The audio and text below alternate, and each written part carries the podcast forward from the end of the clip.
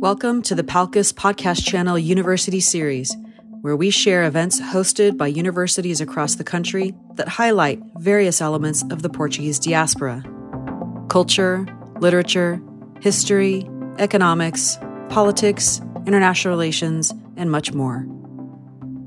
We hope you enjoy this series and take the time to visit and support the different centers of Portuguese language and culture at various universities. Thank you.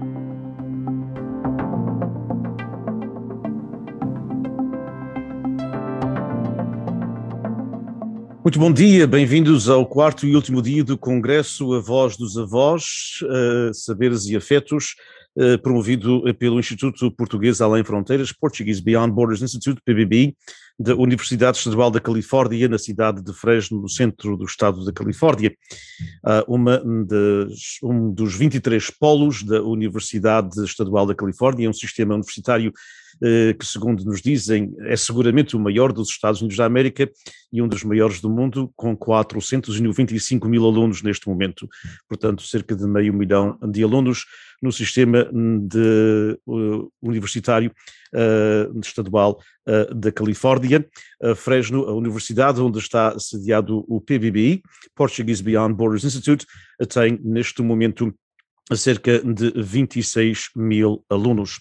Um, e temos, obviamente, o Instituto, também temos neste momento uh, um Portuguese Studies Program, uh, com a professora doutora Inês Lima, uh, onde temos neste momento, para aqueles que nos seguem particularmente aqui nos Estados Unidos da América e no Canadá, temos neste momento dois minors em português e esperemos que em breve teremos também um major em português. Um, eh, vou passar, portanto, para uh, os, uh, aqueles que estão a seguir o programa, verão que há, vai haver uma ligeira alteração e eu pedi às minhas duas colegas e amigas, uh, a professora doutora Manuela Marujo e a professora Aida Batista, para me ajudarem, uma vez que por vezes tenho que também olhar para a tecnologia e, e, só rapidamente eh, faz-me lembrar o velho senhor uh, já falecido e meu saudoso amigo Alberto Lemos, que foi diretor de, de, um jornal aqui na Califórnia chamado Jornal Português, que foi o jornal uh, que durou quase 100 anos na Califórnia. Neste momento ainda temos um jornal, mas é outro, Tribuna Portuguesa. Foi um dos mais antigos jornais dos Estados Unidos da América. O senhor Alberto Lemos foi o último editor uh, e no momento que se aposentou, depois de quase 40 anos, ele natural de Portugal, viveu no Brasil, acho que 14 ou 15 anos, e depois emigrou para os Estados Unidos, para, para a Califórnia, e dirigiu o jornal durante quase quatro décadas e no fim teve finalmente honra a uma entrevista no Diário de Notícias na capital do Império, como costumam dizer os meus amigos. E então, uh, em Lisboa, e acontece que o, uh, o meu caro amigo Alberto Lemos uh, perguntaram do, Diário de Notícias, então, uh, o que é que faz um editor de um jornal português na Califórnia? Ele diz, bem, depois de lavar a louça, varrer o chão, atender aos telefones, mandar as contas bancárias, etc., eu edito o jornal. E eu faço a mesma coisa, eu vou moderar depois de fazer tudo o que tem a ver com a tecnologia aqui neste, neste painel também, como em todos. Mais uma vez, muito obrigado a todos que estão no painel, aqueles que estão segui nos seguindo através das redes sociais, no Facebook Live, aqui na plataforma Zoom. Uh, o painel é Relacionamento entre Gerações e Aprendizagens e passo para a professora doutora Manuela Marujo. Bom dia, boa tarde, olá a todos. Tenho muito gosto em apresentar a Emily e a Daniele da Universidade de Pernambuco e os temas delas são muito interessantes, na continuidade do que temos aqui vindo a ouvir. A Emily Schuller vai falar sobre esta temática, bisavós no Brasil, uma contextualização sociodemográfica. E eu uh, confio nestas colegas, já trabalhei com elas, elas vão respeitar o tempo e não precisam de ser interrompidas. Temos 20 minutos, sabemos que o tempo online é muito precioso e então vamos uh, dar a palavra à Emily e depois eu a seguir da Emily apresentarei a Daniela. Muito obrigada, Emily, tens a palavra. Bom dia, boa tarde, né? A gente nem sabe de onde o povo está nos vendo. Vou só colocar aqui meu screen. É, só me confirmem se vocês estão vendo. Estamos vendo. Pronto. Então, como a professora Manuela já disse, meu nome é Emily, eu sou aluna do doutorado na Universidade Católica de Pernambuco, bolsista da CAPES, E atualmente eu estou em um período de visitas, fazendo meu sanduíche no Oxford Population Aging Institute.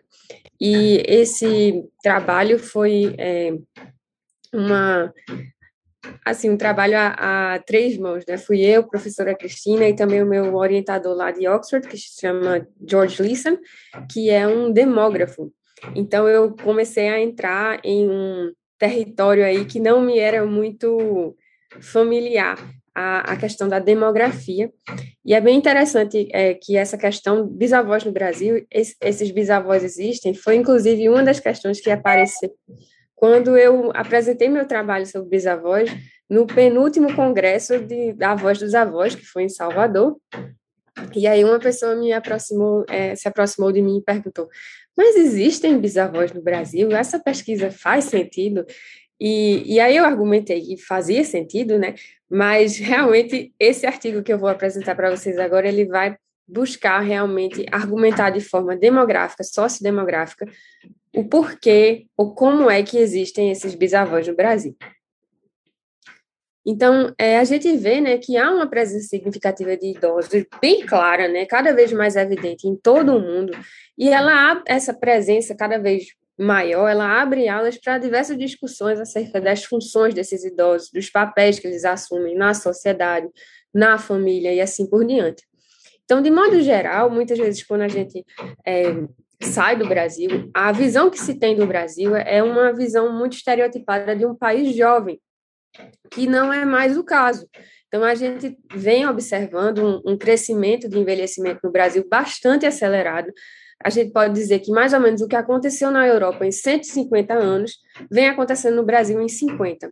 Então, nós temos é, percentuais de envelhecimento do Brasil que são acima da média global. E aí o papel de bisavós, ele surge algo bem incipiente, bem, bem assim, ali nas sombras, mas ele surge, surgem pesquisas acerca do papel de bisavós, porque é a primeira vez que esse papel se dá de forma, eu coloquei, de forma vivente, porque não são mais só as tradições do passado, aquelas histórias contadas, ou um retrato na parede em preto e branco, mas sim realmente a relação intergeracional que nós temos dentro da família, além dela, entre quatro gerações. Então, nós realmente temos esse bisavô, essa bisavó, de forma viva e interagindo na sua família. Então, nesse sentido, é, o objetivo do presente artigo foi realmente compreender qual foi o cenário biossociodemográfico que possibilita a vivência do papel de bisavós no país. Então, é, foi um passeio bem holístico, né, bem sistêmico, de forma mais ampla, é, acerca do que levou e leva que a gente pode ver agora esses bisavós no nosso país. Então, a pergunta norteadora foi qual o contexto que realmente permite essa vivência, e o método seria uma revisão narrativa, mas com um foco mais sociodemográfico. Então, como eu estava dizendo, né, o Brasil ele vem envelhecendo, seguindo a tendência mundial que a gente vê, né, a gente vê cada vez mais que se fala disso, né, a OMS, a ONU, tu, tudo a gente agora hoje em dia tem que levar em consideração essa população que envelhece, e o Brasil ele vem demonstrando números cada vez maiores de idosos no, no país nos últimos anos. Então, a gente já tem mais de 30 milhões de idosos é, no país, de acordo com a ONU. A gente é, chegou nessa marca de 30 milhões no ano passado, e a gente vê um aumento de quase 700% no número de idosos em menos de 50 anos, o que é muito grande. Então, é, se a gente vê é, esse desenvolvimento é, sociodemográfico nessa, nesse gráfico aqui que eu estou mostrando a vocês, que é da ONU, a gente vê que houve um aumento gradual, né? A gente está mais ou menos aqui, se a gente for ver, 2020, 2021, então a gente alcança aqui essa marca de 30 milhões, e a, as, as projeções são que a gente continue a envelhecer. E isso em todas as faixas etárias. Então, é, a gente vê um aumento bem grande nessa faixa etária de 60 a mais, mas também um aumento significativo na, na população de 65 mais, e também um aumento talvez um pouco mais leve mas também na população de 80 anos e mais. Então, Claro que isso é uma projeção, a gente não pode ter certeza dela, mas seriam, é, considerando os níveis que a gente vem tendo, que essa população brasileira vai continuar a envelhecer, e é bem interessante que a gente vai ter esse, esse crescimento acelerado em todas as populações idosas, que é bastante heterogênea, né, de 60 em diante, então ela é bem ampla. E é bem interessante também outra coisa a gente ver que é, eles acham, né, que seria em 2060 aqui um pico. Claro que com a, o coronavírus tudo isso pode mudar um pouco, mas geralmente, né, as projeções populacionais, depois de uma queda drástica, como por exemplo a gente pode comparar a guerras, como a Segunda Guerra Mundial, depois a população ela consegue se restabelecer e volta a envelhecer novamente. Então, outra coisa que a gente pode ver é, no, no, quesito histórico, né, a, a, pirâmide etária do Brasil ela sofreu mudanças, principalmente comparada a 1950 a agora 2020, né? Então a gente sequer tinha, vamos dizer aqui, esse extrato aqui de 80 anos a mais, e agora a gente tem eles, e é, é, é principalmente feminino, há uma feminização da velhice que a gente sabe que existe, né? Então, gente, o que chama muito a, a atenção é realmente esse aumento dessa população mais idosa, de 80 anos ou mais, e é que ela acaba alterando toda a composição etária da, da pirâmide do país, né? Então, ao mesmo tempo que a gente aqui tinha uma coisa bem diferente do que é agora, né? Então, a gente tem muito mais, vamos dizer assim, relações intergeracionais do que relações é, na mesma geração nesse sentido. Então, é, esse aumento da população idosa, assim, se a gente levar em consideração as questões demográficas, né, se dá por duas razões a redução da mortalidade em todas as idades, né? O que, por consequência, vai aumentar a expectativa de vida, seguindo também a segunda razão, a queda de fecundidade no país. Então, bem interessante a gente pensar que a alta fecundidade dos anos 50 e 60, que foi aquele baby boom, agora a gente pode dizer, existem autores que dizem que são elderly boom, né? Porque agora são os muitos idosos que estão chegando aí. Então, isso se dá, claro, a avanços tecnológicos na área da saúde, acesso a esses serviços também. Então, isso tudo resultou em um processo acelerado de envelhecimento. Então, o que a gente vê no Brasil é que há um, um envelhecimento populacional, envelhecimento populacional na base, devido a essa queda de fecundidade, e no topo, devido a um aumento da expectativa de vida. Então, a gente tem hoje em dia um aumento na expectativa de vida no Brasil, tanto ao nascer, como também um aumento da expectativa de vida aos 60 anos de idade, é, que agora eu acho que é cerca de 19 anos. Então, seguindo essa expectativa de vida, um brasileiro aos 60 anos chegaria até os 79, por aí. Então, é, considerando, é, a gente viu que o Brasil envelheceu, né? Mas como é que é envelhecer no Brasil? Então, a gente tem esse aumento na expectativa de vida, que correspondeu, vamos dizer, em todas as idades, Todavia, ele não correspondeu em uma melhora nas condições de vida da população em geral. Então, a gente tem um grupo etário bastante heterogêneo, no sentido de que não só em questão de idade cronológica, mas também a nível socioeconômico. É bem interessante a gente ver que há um superendividamento do, dos idosos no Brasil, né, devido à, à, facilitação de crédito consignado. Eles têm uma certa estabilidade devido às suas pensões, mas, ao mesmo tempo, eles dão quase é, 40% do seu, da sua renda é, é transferido direto para a família. Muitas vezes eles são é, que encabeçam, vamos dizer assim, é, a questão econômica de toda a família. São muitos lares multigeracionais, então a gente tem que levar isso em consideração.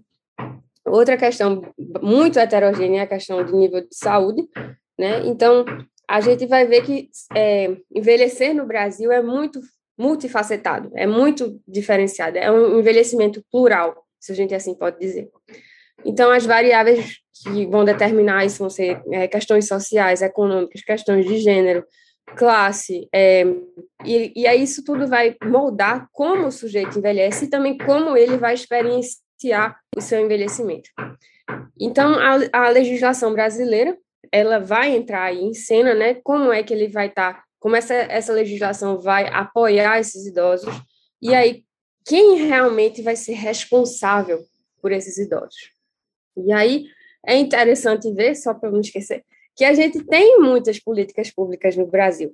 é, a questão não é só tê-las, é mais realmente que elas sejam efetivadas, que elas realmente sejam consideradas no dia a dia. Muitas vezes, né, acho que a professora Sirlene lembra quando a gente fez a intervenção com a professora Cristina Brito, alguns anos atrás, muita gente sequer sabia que tinha um estatuto do idoso. Muita gente sequer sabia é, quais os direitos eles tinham. E a legislação brasileira ela ainda coloca a responsabilidade sobre seus idosos primariamente sobre a família. Então, o Estado ele só entra quando a família é incapacitada de fazer aquilo. Então, se pede, na verdade, muito, muito da família brasileira é, com relação a esses idosos. Então, é, então o bem-estar do idoso, legislativamente, ela vai estar primariamente com a família e só apenas secundariamente com o Estado. Então, a família também, como as velhices são polissêmicas, assim também a, a, a, as famílias são polissêmicas, né? Então, a gente vê também, dentro disso, levando em consideração o aumento da expectativa de vida, que há um aumento na duração dos papéis familiares. Então, é, os brasileiros eles ficam mais tempo exercendo certos papéis. Então, no caso de bisavós, por exemplo, eles exercem muito mais tempo o papel de avós a chegarem a ver seus netos crescerem e terem filhos deles mesmos, né? Então, a gente vê uma sociedade que ela acaba envelhecendo e ela tem muito mais ligações verticais, no sentido de intergeracionais, do que intrageracionais. A gente tem menos irmãos e mais gerações dentro de uma família. E aí a gente chega ao que eu queria dizer, né? Meu, meu tema por si, que é o papel de bisavós. Então a gente vê que, que ele, ele surge ali. Agora, ele vai estar tá é, dentro de uma possibilidade específica, dentro de um, um, um, cenário específico, e também as, surgem as questões: qual é a função desse papel? É um papel em si? É um papel periférico? Ele está dentro da família intrincado? Como? Quais são os entrelaços que aí se fazem, né? E aí, cabe ressaltar, e aí tem gente que me pergunta, mas chega a ter é, bisavós, já que a, a, houve uma, uma queda na taxa de fecundidade. E aí eu vou ter que responder: tem sim, apesar de uma queda na taxa de fecundidade, a gente vai ter bisavós embutidos em alguns fatores bem específicos. Então, considerando a, a, taxa de fecundidade, mas também a idade da primeira gestação das mulheres brasileiras, a gente pode fazer uma pequena projeção. Por exemplo, uma mulher nascida nos anos 60, a idade é, média dela ter seu primeiro filho naquela época era 23 anos. Então, aos 23 anos, vou dizer que ela teve outra filha, né, que é nascida em 83, teve seu primeiro filho também é, aos 23 anos, que era a idade média na época. E aí, essa filha teve também a sua filha é, aos 30 anos apenas, no caso, mais tarde.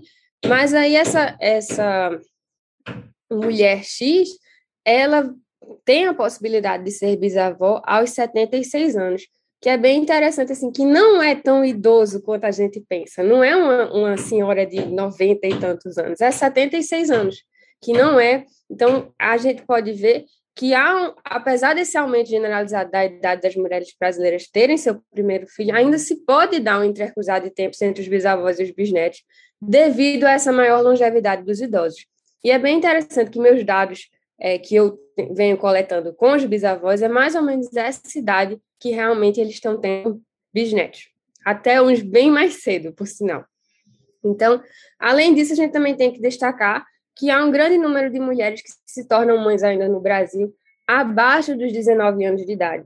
Então, há alguns é, casos, talvez até muitos, no qual essas bisavós podem ser consideradas bisavós talvez precoces, porque elas se tornam bisavós antes dos 60 anos de idade. É, deixa eu ver aqui.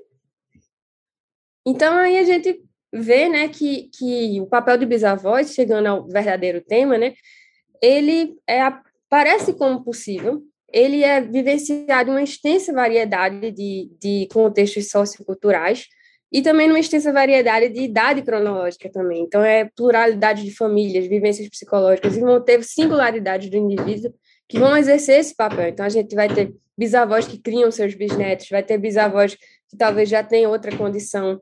E aí, a gente ainda tem uma literatura muito escassa acerca do tema. Só para vocês terem uma ideia, Aqui no Brasil, até o presente momento, a gente teve apenas três é, pesquisas, pelo menos no meu conhecimento. Então, começando com a professora Cristina Dias, que a gente conhece, né? Nossa minha querida orientadora, ela fez uma pesquisa sobre bisavôs em 2007, aqui em Recife, uma pesquisa qualitativa com 21 bisavôs, e aí o resultado aponta realmente para um status especial desse papel de bisavôs, e é um cuidado muito mais expressivo emocional do que um cuidado instrumental. Então, aquela pessoa tem um status especial, mas ela vai estar muito mais ali como um apoio emocional do que como um apoio prático no dia a dia. Nós temos também a pesquisa de professora Elaine Rabinovich, Rosa Zambuja e Lúcia Moreira, em Salvador, que foi com bisnetos que foi uma rica contribuição né, para a literatura sobre bisavós, porque traz esses bisavós como importantes para o cotidiano da, da, do dia a dia desses bisnetos, que eles trazem um legado geracional. E teve a minha pesquisa em 2017, que foi o meu mestrado, com a pesquisa qualitativa com cinco famílias multigeracionais, que também é, notou essa participação é, dos, dos bisavós nas suas famílias com um cunho mais emocional, e aí também a gente teve como resultado essa transcendência, essa necessidade, que talvez seja intrínseca ao papel de bisavós, de transcender a sua geração e deixar um legado para as próximas.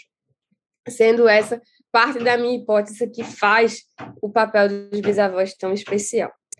E aí, nossas reflexões finais é que a bisavosidade ela se apresenta como possibilidade no Brasil, sim, apesar da queda de fecundidade, mas devido ao aumento, expressivo da expectativa de vida dos idosos. Se deve ainda levar em consideração que o papel de bisavós não está necessariamente ligado a uma idade cronológica, que às vezes a gente pensa que ela vai estar muito mais naquele extrato dos mais idosos a partir de 80 anos, e isso não é verdade. Então, ele pode ser desempenhado na velhice ou antes desta. Conclui-se ainda que a gente tem que considerar um contexto sociodemográfico bastante amplo cultural e histórico, por exemplo, questões de migração, de etnicidade, de gênero, sem falar no, no próprio, é, na questão socioeconômica daquela família, né, que vai possibilitar a vivência do papel, mas também vai influenciar essa vivência de forma singular. E aí destaca-se certa urgência também para pesquisas nesse campo da intergeracionalidade, principalmente considerando quatro ou cinco gerações, porque é, esse cenário sociodemográfico facilita essa vivência e não se sabe, né, devido às projeções, se esse cenário ele vai se manter por muito tempo. Como, por exemplo, nos Estados Unidos, a gente teve muitas pesquisas acerca dos bisavós na década de 80 e 90, que foi quando houve um, um up, assim, dessa, é, relação a bisavós, e depois aquelas pesquisas cessaram por inúmeros motivos. Então, a gente tem que aproveitar essa possibilidade que a gente tem agora desse, desses entrelaces intergeracionais para realmente ver o que esses bisavós estão nos transmitindo como legado, tradição e assim por diante. Então, agradeço muito a atenção de vocês, espero que eu fiquei no tempo, e qualquer coisa aqui está meu contato. Estás em silêncio, Manuela. É, muito obrigada, Emily, pela continuidade do teu trabalho e pelas novas perspectivas. Chamou-me a atenção que há 30 milhões de bisavós no Brasil, é a população do Canadá para termos uma perspectiva, como são muitos. Muito obrigada. Eu vou ah, passar então à Daniela da Silva Dias, que nos vai falar sobre as avós encarceradas e seus netos, um olhar da psicogerontologia. Então a Daniela tem a palavra. Muito obrigada. E a Emily respeitou. Muito obrigada, Emily. Não foi preciso avisar nada. Boa tarde a todos. Vou colocar aqui minha apresentação. Está aparecendo aí para vocês? Está sim, obrigado. Então vamos lá. Eu me chamo Daniele, como a professora Manuela Marujo já disse. Eu sou doutoranda da Universidade Católica de Pernambuco. É, estou desenvolvendo um trabalho com os idosos encarcerados desde o meu mestrado e hoje eu trago essa temática para vocês, das avós encarceradas e seus netos, um olhar da psicogerontecnologia. Sou também bolsista da CAPES, e minha orientadora é a professora doutora Cristina Maria de Souza Brito Dias, que acho que quase todos conhecem. Então, é, esse trabalho, ele surgiu da dissertação de mestrado, da pesquisa que eu fiz em 2020, com mulheres encarceradas, mulheres idosas, a partir de 60 anos de idade. E essa pesquisa, ela ocorreu justamente no período da pandemia da Covid-19. É, embora essa temática ela não tenha sido o foco da minha pesquisa, mas essa temática se sobressaiu. E agora, na disciplina de psicogerontecnologia, que é uma disciplina que está sendo, é, agora faz parte do currículo de uma linha de pesquisa que nós temos no nosso programa, que é a Saber Psicologia e Humanidades Digitais, ministrada pela professora Sirlene, que aqui está, ela, ela suscitou né, a necessidade de falar sobre essa temática.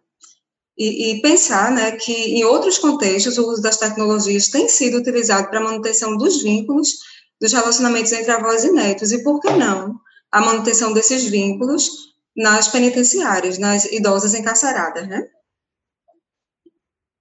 Eu trago um pouquinho do cenário para vocês. Emily falou aí bastante, né, sobre o aumento da população de idosos aqui no Brasil e no mundo. E esse aumento, ele também tem sido visto entre os idosos encarcerados aqui no Brasil. É, eles representam 1,4% da população apenas. No entanto, o que chama a atenção é que os dados mostram que de 2005 a 2019, nós tivemos um aumento de 660%, 660% dessa população dentro das penitenciárias. E a literatura aponta que esses índices tendem a crescer cada vez mais, de acordo também com o aumento dessa população de idosos no mundo. E aí eu trago para vocês um pouco é, do cenário aqui no estado de Pernambuco. Nós temos em torno de 30, 34 mil pessoas privadas de liberdade aqui, e a gente vê que há um número muito maior de homens, que fica em torno de 32 mil pessoas privadas de liberdade, do que de mulheres. E quando se trata de idosos, a gente vê que o número ainda é bem menor. É, por que, que eu trago esses dados para vocês? Porque essa baixa representatividade é, num sistema que foi pensado para homens, ela, ela contribui muito para a invisibilidade dessas pessoas, dificulta o acesso a direitos. Então, a esse contexto que a gente vê de uma minoria no sistema penitenciário, mas que precisa ser vista, é, se somam essas modificações que ocorrem no universo social e político. E, dentre essas mudanças, a gente destaca a Covid-19. Então, como recorte da minha pesquisa de mestrado, eu trago esse trabalho para vocês, que tem o objetivo geral de investigar como a psicogerontecnologia pode influenciar na relação das avós encarceradas e seus netos. E os objetivos específicos é caracterizar a relação das avós encarceradas e seus netos e argumentar como a psicogerontecnologia pode contribuir para amenizar os impactos provocados pelo contexto pandêmico sobre essa relação. Eu trago para vocês aqui o recorte da minha pesquisa do mestrado, que foi uma pesquisa qualitativa de corte transversal, exploratória, descritiva com amostra por conveniência, foram cinco mulheres idosas prisioneiras. No período, a gente não conseguiu mais pessoas, foi uma pesquisa qualitativa, como já disse, devido justamente à pandemia, que foi bastante difícil entrar nos presídios nesse período, por conta do cuidado, e eram pessoas idosas. É, nós utilizamos os instrumentos do questionário biossociodemográfico e uma entrevista sócio semi-estruturada para coletar os dados. Como resultado dessa pesquisa, eu trago para vocês aqui um pouquinho dos dados sociodemográficos. É, cinco idosas, como já disse, com idades entre 60 e 71 anos de idade, é, de cor parda, em maioria, de religião evangélica, em maioria, e com nível de escolaridade muito baixo. Geralmente, pessoas que são advindas de classes socioeconômicas mais, menos, menos desfavorecidas e com nível de escolaridade muito baixo. E aqui eu trago para vocês um recorte das falas delas. Aí, entre aspas, Lolite, que é uma das idosas, ela disse o seguinte: Sou muito apegada ao meu neto. Ele adoeceu quando eu vim para cá. Não queria comer e teve febre. Depois minha filha trouxe ele aqui e eu disse a ele que comesse. Senão, não ia ver eu sair daqui perdeu muito peso. Agora ele já está mais acostumado. Fecha aspas. Outra fala de Alexandrita, abre aspas, ela diz o seguinte: Eu tenho um casal de netos que eu ajudo. Sou eu quem dou de comer a eles. E agora eu estou presa. A mãe deles, minha filha, ela nunca cuidava deles. Ela nunca foi uma boa mãe. Eu não vi mais eles. Eu crio meus netos. Criei ele, ele tinha 25 dias quando foi morar comigo. Eu gosto dele, do meu neto. Eu sonhei com ele dizendo: Vovó, vem me buscar, vovó. Eu vejo meu neto dormindo. Fecha aspas. E Esmeralda, que já começa sua fala chorando quando lembra dos netos. Ela diz o seguinte, abre aspas, saudade dos meus, dos meus netos, de tudinho, fecha aspas. Aqui, é, deixa eu voltar aqui. Então, é, nesse cenário que a gente estava e ainda estamos aqui no Brasil, né, da pandemia, a gente observou que nas penitenciárias a entrada de pessoas passou a ser controlada. E em alguns momentos, é, essa entrada ela foi completamente suspensa, o que impediu é, é, as avós de verem os seus netos, de se relacionarem com eles. Como nós vimos na fala delas, antes de elas serem presas, elas eram as cuidadoras de seus netos, o que acarretou sofrimento para ambos. Essa distância, ela dificultou esse relacionamento e trouxe muitas consequências para a saúde mental e física dessas avós.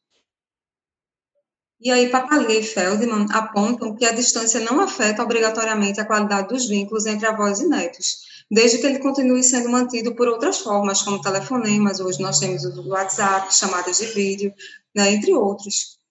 E a Zambuja e Ramos, ao investigarem a relação de avós e netos, permeada pelo uso das tecnologias da informação e comunicação, perceberam que essas ferramentas foram eficazes para amenizar a falta do contato físico entre eles.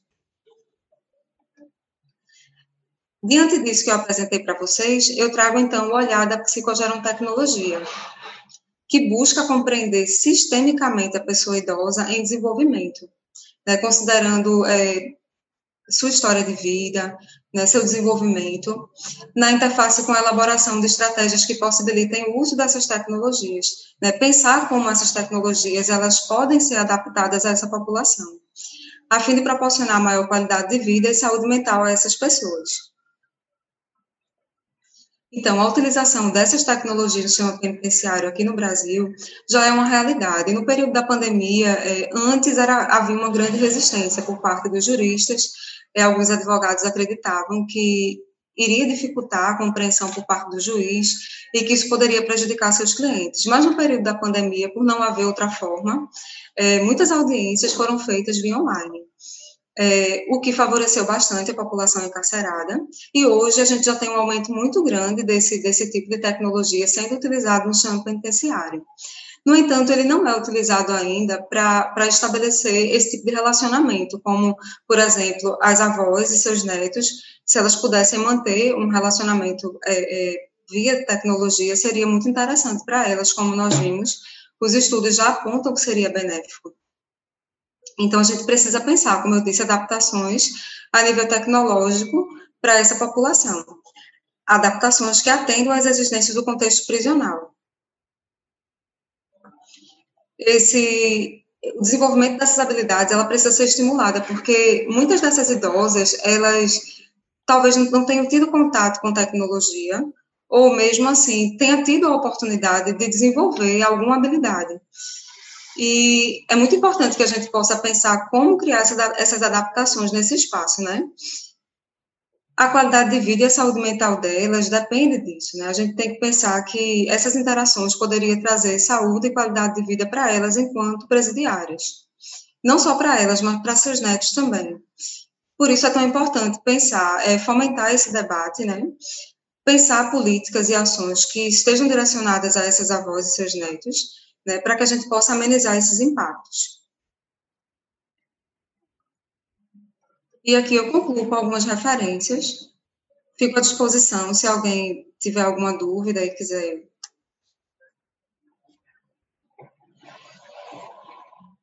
Obrigada. Quer fechar o seu?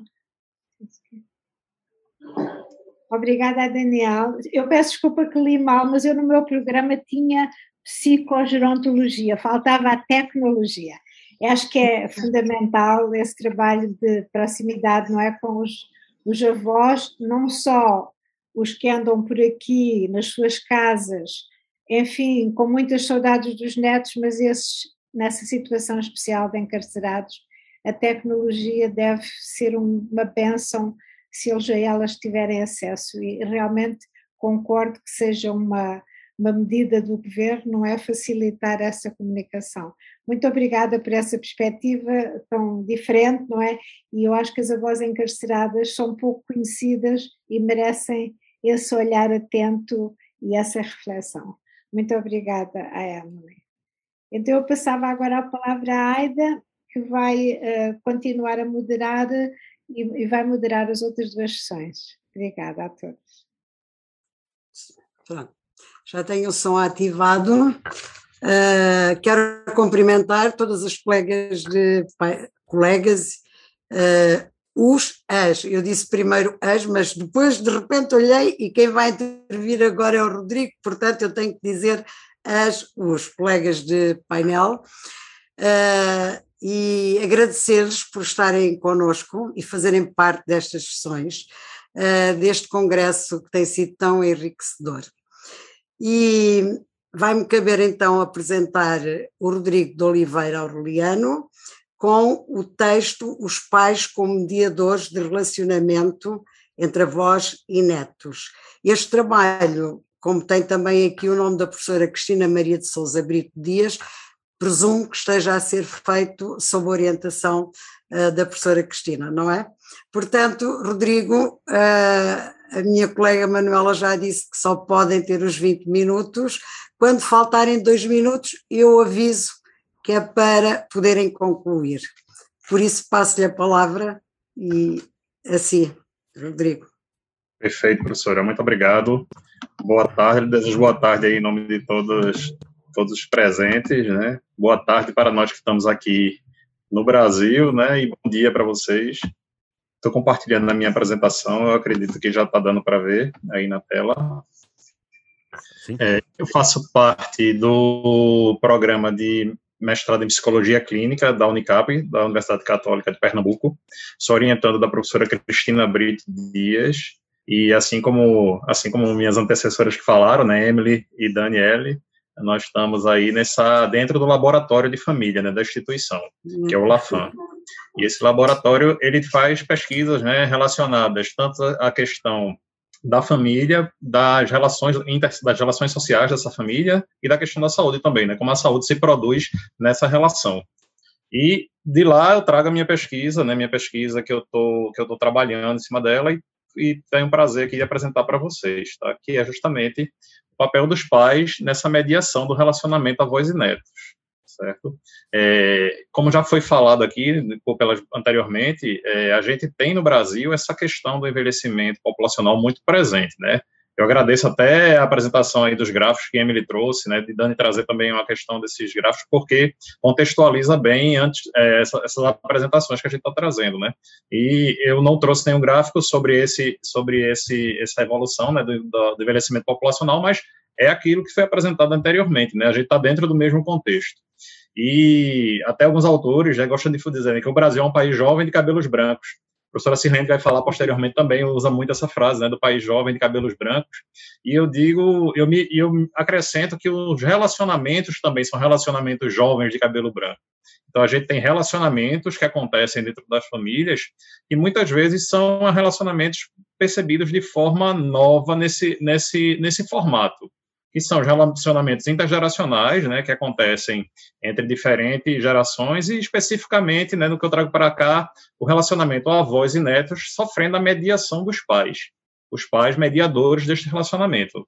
Então, é, não, é, não é a importância dessa pesquisa, né, o motivo dessa pesquisa, aqui nesse próprio congresso, né, a gente já percebe, né, se fala tanto no mundo todo sobre avós, sobre netos, a gente tem tantos avós hoje assistindo aqui, presentes aí nas plataformas de YouTube, Facebook, eles acessaram essas plataformas, muitos, com a ajuda dos netos, com a ajuda dos filhos, então a gente tem essa, esse relacionamento acontecendo em múltiplos, em múltiplos contextos, em múltiplos fenômenos, em múltiplos olhares.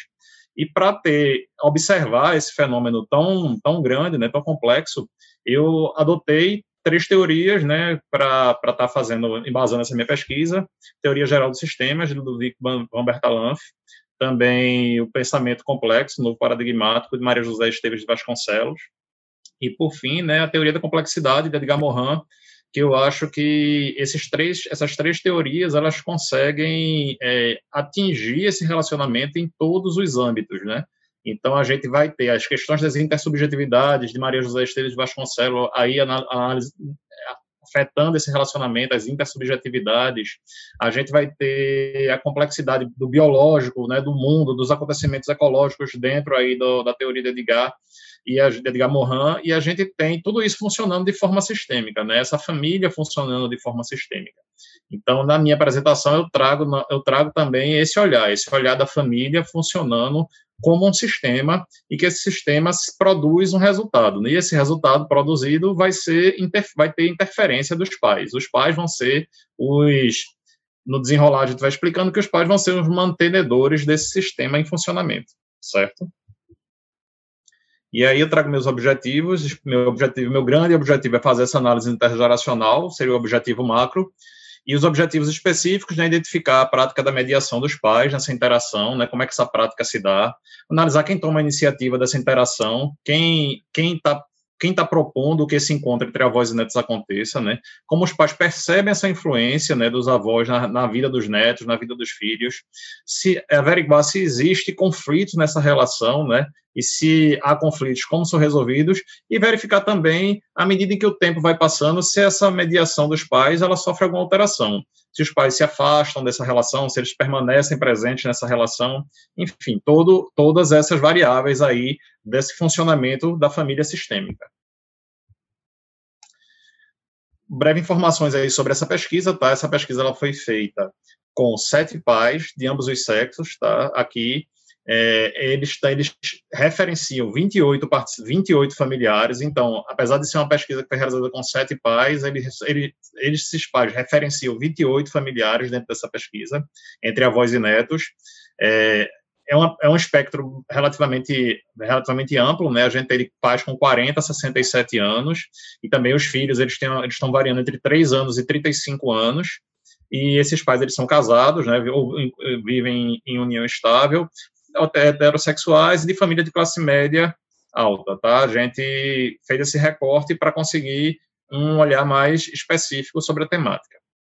É, os instrumentos que foram aplicados foram construídos por mim, por orientação com orientação da professora Cristina também, né, um questionário bio, biosociodemográfico, e uma entrevista que foi conduzida na forma semi-dirigida, né, com os participantes, onde eles relataram as informações, né, responderam perguntas é, referendo, sempre se referindo a esse relacionamento a voz e neto, né, sempre trazendo o olhar dele, a perspectiva dele, a visão deles sobre esse relacionamento, para a gente entender como se dá, né? E como a, a palestrante Daniela falou anteriormente, né? A minha, a gente aqui no Brasil está nesse ambiente ainda é, recluso, né? A gente ainda está aqui é, no afastamento social e essa pesquisa ela foi toda realizada no ambiente online. E essa questão do ambiente online é muito interessante porque ela refletiu muito também na, na em algum no no sentido do pensamento dos pais, né? Como eles trazem esse olhar do, do, dos avós e netos interagindo no ambiente online, interagindo no ambiente virtual, criando relações por meio de aplicativos, por meio de chamadas de voz, chamadas de áudio. Isso tudo tornou-se presente também na pesquisa. Não era o principal objeto, mas foi um, foi um elemento que surge dessa pesquisa, né? E que vale a pena a gente trazer como, como um olhar né, e como uma perspectiva de uma ferramenta extremamente útil, extremamente, extremamente presente na contemporaneidade, né, e que a gente precisa ter sempre ela na, né, dentro dessa. A gente, quando vai trazendo as informações, a gente vai trazendo essa relação né, da tecnologia dentro da construção do relacionamento, né, da manutenção do relacionamento. Na fala dos pais, a gente consegue é, encontrar alguns eixos, né, alguns eixos que a gente abordou, né, da, na, que surgiram com a pesquisa, e esses eixos foram muito bons para direcionar né, a construção do, da pesquisa, e é a percepção dos pais sobre o relacionamento, são as atividades que eles realizam em conjuntos, né, onde são essas atividades, onde elas acontecem, quem promove, como, como são, esse aprendizado intergeracional, né, essa troca entre gerações, essa transgeracionalidade que se produz nessa relação, ou seja, os avós ensinando para os netos, os netos ensinando para os avós, esses elementos eles, eles são aqui apresentados também como, como elementos que surgem na fala dos pais, o conflito e a dificuldade né, que, que existe dessa relação, esses conflitos em relação à autoridade, em relação a comportamento, em relação a desejos, em relação a prioridades, né, são elementos que são bem, que são bem presentes, assim, quem os avós priorizam, né, se é o primogênito, se é o neto mais novo, da mesma forma, né, se o avô que os, que os pais percebem como prioridade dos netos são os avós paternos, os avós maternos, então uma série de nuances, né, que a gente não tem como não analisar essa família de forma complexa, porque existe muitas relações que cruzam, esse, atravessam essas, essas questões, são muitos relacionamentos que, são muitas intersubjetividades que aparecem nessas relações, e a pesquisa se, se mostrou, assim, como uma ferramenta muito boa para perceber isso e extrair isso da fala dos pais, né? as mudanças ocorridas ao longo do tempo, à medida que os netos vão crescendo, a gente também, a gente também conseguiu eh, coletar né, essa, essa, essa variação e essa modificação é, porque eles falaram, relataram na fala deles essa variação né, de participação nesse relacionamento e por fim a mediação propriamente dita, né? O que é como pai, como os pais se veem mediando, né? Como os pais se percebem nessa relação e como os pais se entendem como mediadores. Trazendo um pouco sobre a questão da equifinalidade, né? Assim, a mediação propriamente dita, né? Como ela acontece de diferentes formas, né? Dentro do dentro do papel dos, dentro do do, do, relacionamento, eu trago algumas falas dos pais, né, que vão, que vão apresentar essas, essas situações. E aí eu trago a fala de Berlim, feminina, de 45 anos, falando, eu pontuo sempre o papel da assistência dos nossos pais, dos avós deles, e que eventualmente a gente vai precisar desse apoio quando envelhecer, né? Então ela traz muito essa fala, durante a fala dela ela relaciona várias vezes a questão dos pais serem, é, ela tratar os pais, né, e produzir aquela relação com os pais, no intuito de que os filhos espelhem aquele comportamento futuro aí na relação deles com ela na velhice, né? Dublin, masculino, 40 anos, busca estimular a relação delas. Eu gosto, eu gosto e me dou bem com minha mãe e com minha sogra em todos os sentidos. Para mim, o relacionamento delas é bom e eu faço questão dessa mediação, porque eu acho bom para minha filha, bom para minha mãe e bom para mim também. Então é interessante essa essa relação, ela não é, ela não só se produz entre avós e netos. Ela produz também, ela produz qualidade de, de vida para os pais, ela vai, vai produzir também para os pais essa, essa relação. Eu sempre, Chicago Feminina, 43 anos, eu sempre tenho um projeto de estar encontrando para não se perder, e essa fase, porque é período que, é um período que passa muito rápido. As memórias que fazem a vida de uma infância boa, eu tive isso e quis proporcionar para os meus filhos. Então, essa questão da brevidade, né, da velhice, do, dessa brevidade do relacionamento, também aparece na fala dos pais, como eles querem extrair o máximo de elementos ali daquela relação por conta de ser uma de ser um relacionamento que não vai durar tanto tempo como eles tiveram né, essa relação com os pais na adultez. Questão da transgeracionalidade e intergeracionalidade, né, como os pais percebem essa troca, essa transferência e essa influência.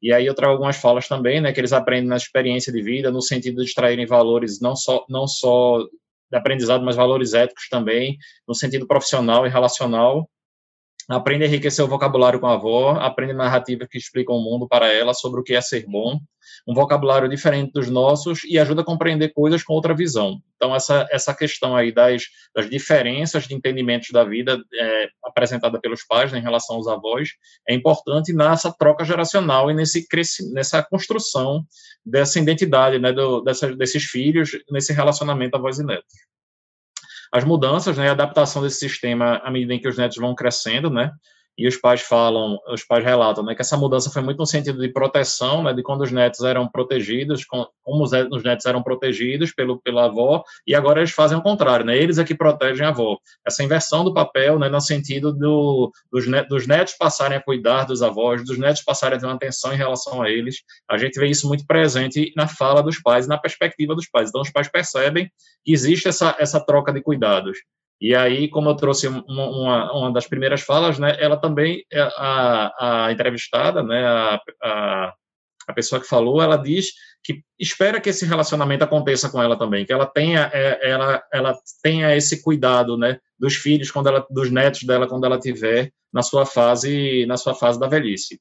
A relação foi mudando à medida que os netos foram crescendo, à medida que eles foram precisando, é, a situação de comprometimento do avô, a gente explica para os netos para contando histórias e falando das medidas em que ele levava a gente para festa, casa de amigos, e agora que chegou a vez da gente cuidar dele. Então, essa questão dos cuidados também intergeracional, ele está muito presente na fala dos, dos entrevistados. A solução dos conflitos, né, como a, a, família busca esse equilíbrio, como ela busca se voltar para dentro do, é, se voltar para seu equilíbrio, voltar para sua normalidade, ou se readaptar às mudanças, se readaptar ao que está acontecendo ali no, no, meio. E aí a questão da pandemia foi muito presente nesse momento da fala, porque é, os pais tentam ensinar os avós a usarem equipamentos para poder manter esse contato, para não perder o contato avós e netos, para esse, esse contato se manter, para essa relação não se perder. Então, esse elemento do, da, da busca de alternativa, da busca de de elementos para manter esse equilíbrio é muito presente e também na questão da autoridade, né? Os pais eles entendem, né, que a forma deles deles apresentarem o mundo o mundo para os filhos é diferente da que foi apresentada a eles pelos pais e eles acham que a forma deles é a forma correta. Então essa questão da autoridade, né, da educação é muito presente nessa nesse nesse relacionamento. Então os pais eles frisam sempre que a autoridade, né, e, e quem é responsável pela educação são eles. Os avós estão ali só para ter a parte boa do relacionamento a visão dos pais. Eles acreditam que os avós estão ali só para brincar, divertir. Uma das entrevistadas até chamou o avô de avô com açúcar, porque disse que estava ali só para apresentar o doce aos netos, não estava para apresentar que a responsabilidade e o restante era dos pais e não dos avós, né? E foi muito foi muito interessante como eles foram assim percebendo essas nuances à medida em que eles foram respondendo à entrevista os pais. Muitos eles diziam, nunca pensei sobre isso, nunca nunca imaginei meu papel, nunca imaginei minha função e nunca imaginei como é, intermediando, mediando essa relação. Então, acho que o mais interessante da pesquisa foi isso, foi fazer com que os pais se percebessem presentes, se percebessem é, parte integrante desse sistema e que eles notassem assim como eles influenciam e como eles fazem esse sistema, esse sistema, esse sistema funcionar e se equilibrar, né, à medida em que aparecem conflitos, agora como a gente está nessa pandemia, conflitos biológicos, né, conflitos externos, e que todos esses inputs ali vão, vão atrapalhar, né, vão modificar aquela relação, e é preciso que esteja alguém ali é, direcionando novamente aquela relação para um equilíbrio, para uma continuidade, independente, independente do, de, de como isso seja, dessas alterações, independente do tipo de alteração que essa família vai sofrer. E claro, isso é, isso é um recorte super pequeno, né? Essa, essas questões das relações da família são muito extensas, são, são bem, bem complexas. A gente traz aí é, um pequeno recorte de pais, né, do papel dos pais. A gente não encontra muito na literatura, pelo menos aqui no Brasil, sobre essa função dos pais, sobre como os pais estão mediando esse relacionamento. Então, é, a gente acredita que ainda tem muito o que se pesquisar. É, essa, essa, essa pequena, essa pequena, esse pequeno recorte que a gente traz aqui no Congresso é até para estimular essa troca, estimular o conhecimento, estimular saberes sobre esse tema e fazer com que novos, novos pensamentos e novos, e novos elementos surjam aqui nesse debate e que ele venha para dentro da pesquisa como elementos externos que a gente, que a gente tem ainda para pesquisar e tem ainda para produzir seria essa a minha contribuição. É, acredito que a gente ainda tem um tempinho, acredito que eu me mantive nos, nos nossos, no nosso tempo regular. É. Então, fico aqui à disposição para caso a gente tenha alguma, alguma dúvida ou esclarecimento. Eu acho que, eu penso que não há possibilidade de, de alguém de fora uh, colocar questões não, não, não é Manuela, só pode ir através do, do bate-papo. Uh, portanto, eu quero agradecer ao Rodrigo por ter respeitado o tempo, sobraram-lhe de facto dois minutos.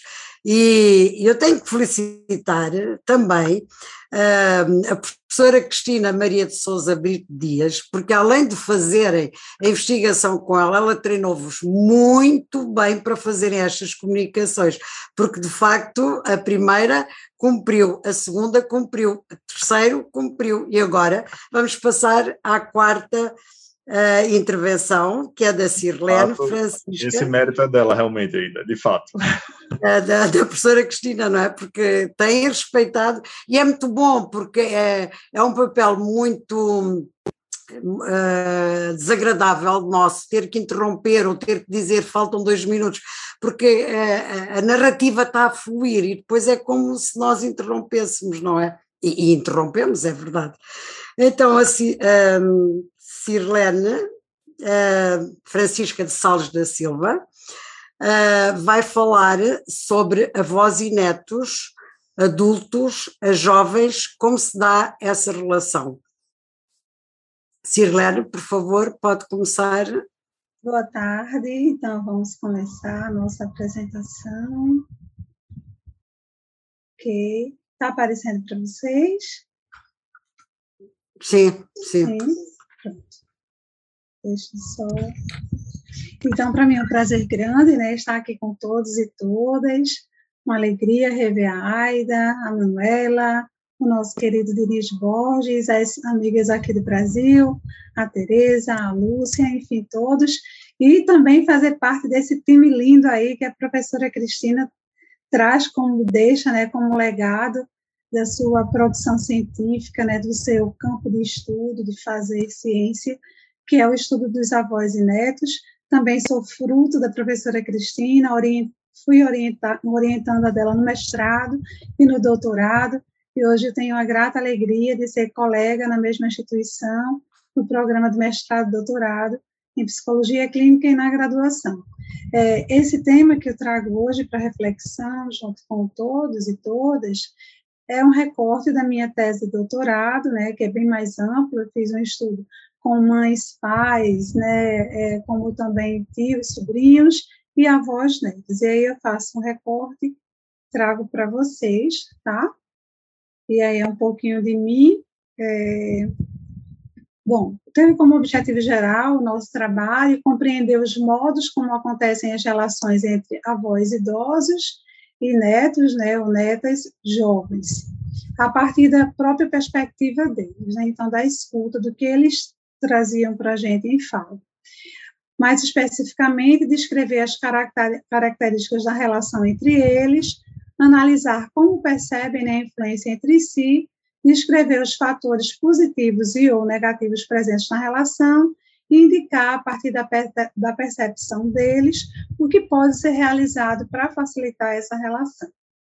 Então, referencial teórico empregado né, para dar sustentação ao trabalho, para a compreensão do fenômeno, é o pensamento sistêmico, também, né, teoria geral, geral de sistemas de, de Ludwig von Bertalanff, complementado por Maria Esteves de Vasconcelos, é, utilizamos o método qualitativo, com corte transversal com amostra por conveniência. Os instrumentos para coleta de dados foram questionário sociodemográfico, roteiro de entrevista semi-estruturado, que foram respondidos individualmente, e depois nós fizemos um grupo focal com as pessoas idosas, né, esses avós e esses netos. É, os resultados foram avaliados atra através da técnica de análise de conteúdo temática de Minayo, muito utilizada aqui no Brasil por nós, e as principais conclusões do estudo foi que houve a percepção que, de um certo modo, existe um distanciamento entre gerações. Tá? Na pesquisa maior, a gente percebeu que, dentre todos, né, de todos os participantes, pais, filhos, mães, filhos, tios e tias e sobrinhos sobrinhas e avós netos, existe esse distanciamento, mas que se a gente for fazer um recorte, os que eram mais próximos eram os avós netos. Tá? Então, assim, os que tinham mais proximidade, se a gente fizer o corte entre idosos né, e adultos jovens, seriam os avós netos, tá? o que corrobora com a literatura. É, que exige, entre os que vivenciavam uma relação mais próxima, existe uma influência mútua. Os fatores positivos na relação seriam a atenção, o cuidado, o carinho, o aprendizado, a confiança, entre outros. Os negativos, a falta de tempo do jovem, Tá? A gente sabe que esse período do adulto jovem aqui no Brasil compreendido entre aproximadamente 18, 20, 40 anos é o período de aquisição que Serveni traz para a gente, Carter McGodrick também. Então, esse período de aquisição é aquele momento da vida em que o adulto jovem está buscando construir a base para o seu futuro.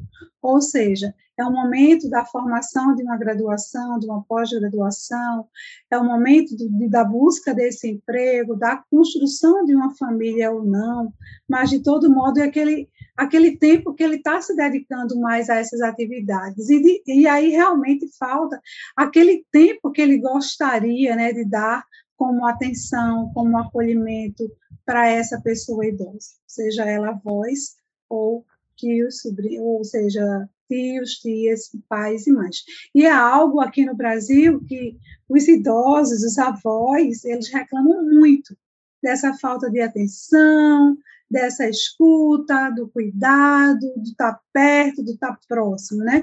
E, sobretudo, agora no período da pandemia, porque o primeiro grupo que foi afastado do convívio foram as pessoas idosas. Então, esse distanciamento, ele foi, de algum modo, reforçado, e atendendo em consultório muitos idosos, eu vi o quanto eles sofreram, mesmo utilizando a tecnologia, né, a chamada de vídeo, para aproximar, mas não é a mesma coisa de estar perto desse calor humano. Então, assim, muitos idosos aqui entraram em depressão, é, ficaram com problemas cognitivos, sobretudo de atenção, memória. É, então, assim, os negativos é essa falta do tempo do jovem, né? Outra coisa também, um fator de afastamento é o uso da tecnologia. A gente percebe muito, assim, as pessoas hoje introjetadas no seu mundo, por meio das mídias, né? Então, é, com frequência nos no WhatsApp por muito tempo e, e, falta, né, aquele tempo de qualidade, de, de, proximidade junto com essa pessoa idosa. Então, o tempo que se tem, às vezes, muitas vezes, é mais dedicado a estar nos grupos sociais, no WhatsApp, e aí essa pessoa idosa fica sem essa atenção que ela gostaria de ter. Então, eles entendem, né, ambos, tanto o jovem reconhece isso, como o avô, né, o avô, a avó, que essa questão da tecnologia, de algum modo, ela, ela distancia quem está próximo e, de, por outro lado, ela aproxima quem está distante. Outro fator negativo é a distância geográfica. Então, quando se mora longe, né, o avô do neto, é, também, pro, assim, de algum modo, contribui para um distanciamento. A questão da religião, por ser diferente, às vezes a pessoa é evangélica ou católica, e o avô ou a avó é de uma religião afrodescendente, então, isso às vezes é um, um muro né, de, de, divisão, de algum modo. Outras questões familiares, como tensões e conflitos né, entre os pais. Rodrigo traz muito legal essa questão da mediação né, do, dos pais aí, mas a gente vê também, por outro lado, que as tensões entre pais e filhos podem fazer, podem ser passadas para esses netos de algum modo, isso provoca um distanciamento. Então, as estratégias citadas pelos participantes para facilitar a relação foram conviver mais tempo, e eu lembro que quando juntou, né, assim, no grupo focal, os avós, os netos e netas, é, eles falavam, por que, que vocês não podem tirar só um momento, uma vez no mês, para vir nos visitar, para conversar conosco, para nos levar para passear um pouquinho, para jantar fora. Por que vocês não buscam pelo menos uma vez no mês? Aí um adulto jovem disse assim: mas, vovó, a senhora tem que pensar que quando a senhora estava na nossa época, a senhora também estava dedicada né, à, à, criação da família, a essa fase que a gente está vendo de aquisição. E aí, uma idosa disse assim: é, mas quando é para você arranjar um tempo para ir para a balada, você arranja. Então, por que você também não consegue esse tempo para ficar conosco? A gente precisa dessa presença de vocês. Eu achei isso muito bonito, porque foi um modo né, de impulsionar a reflexão desses jovens que estavam nesse grupo focal.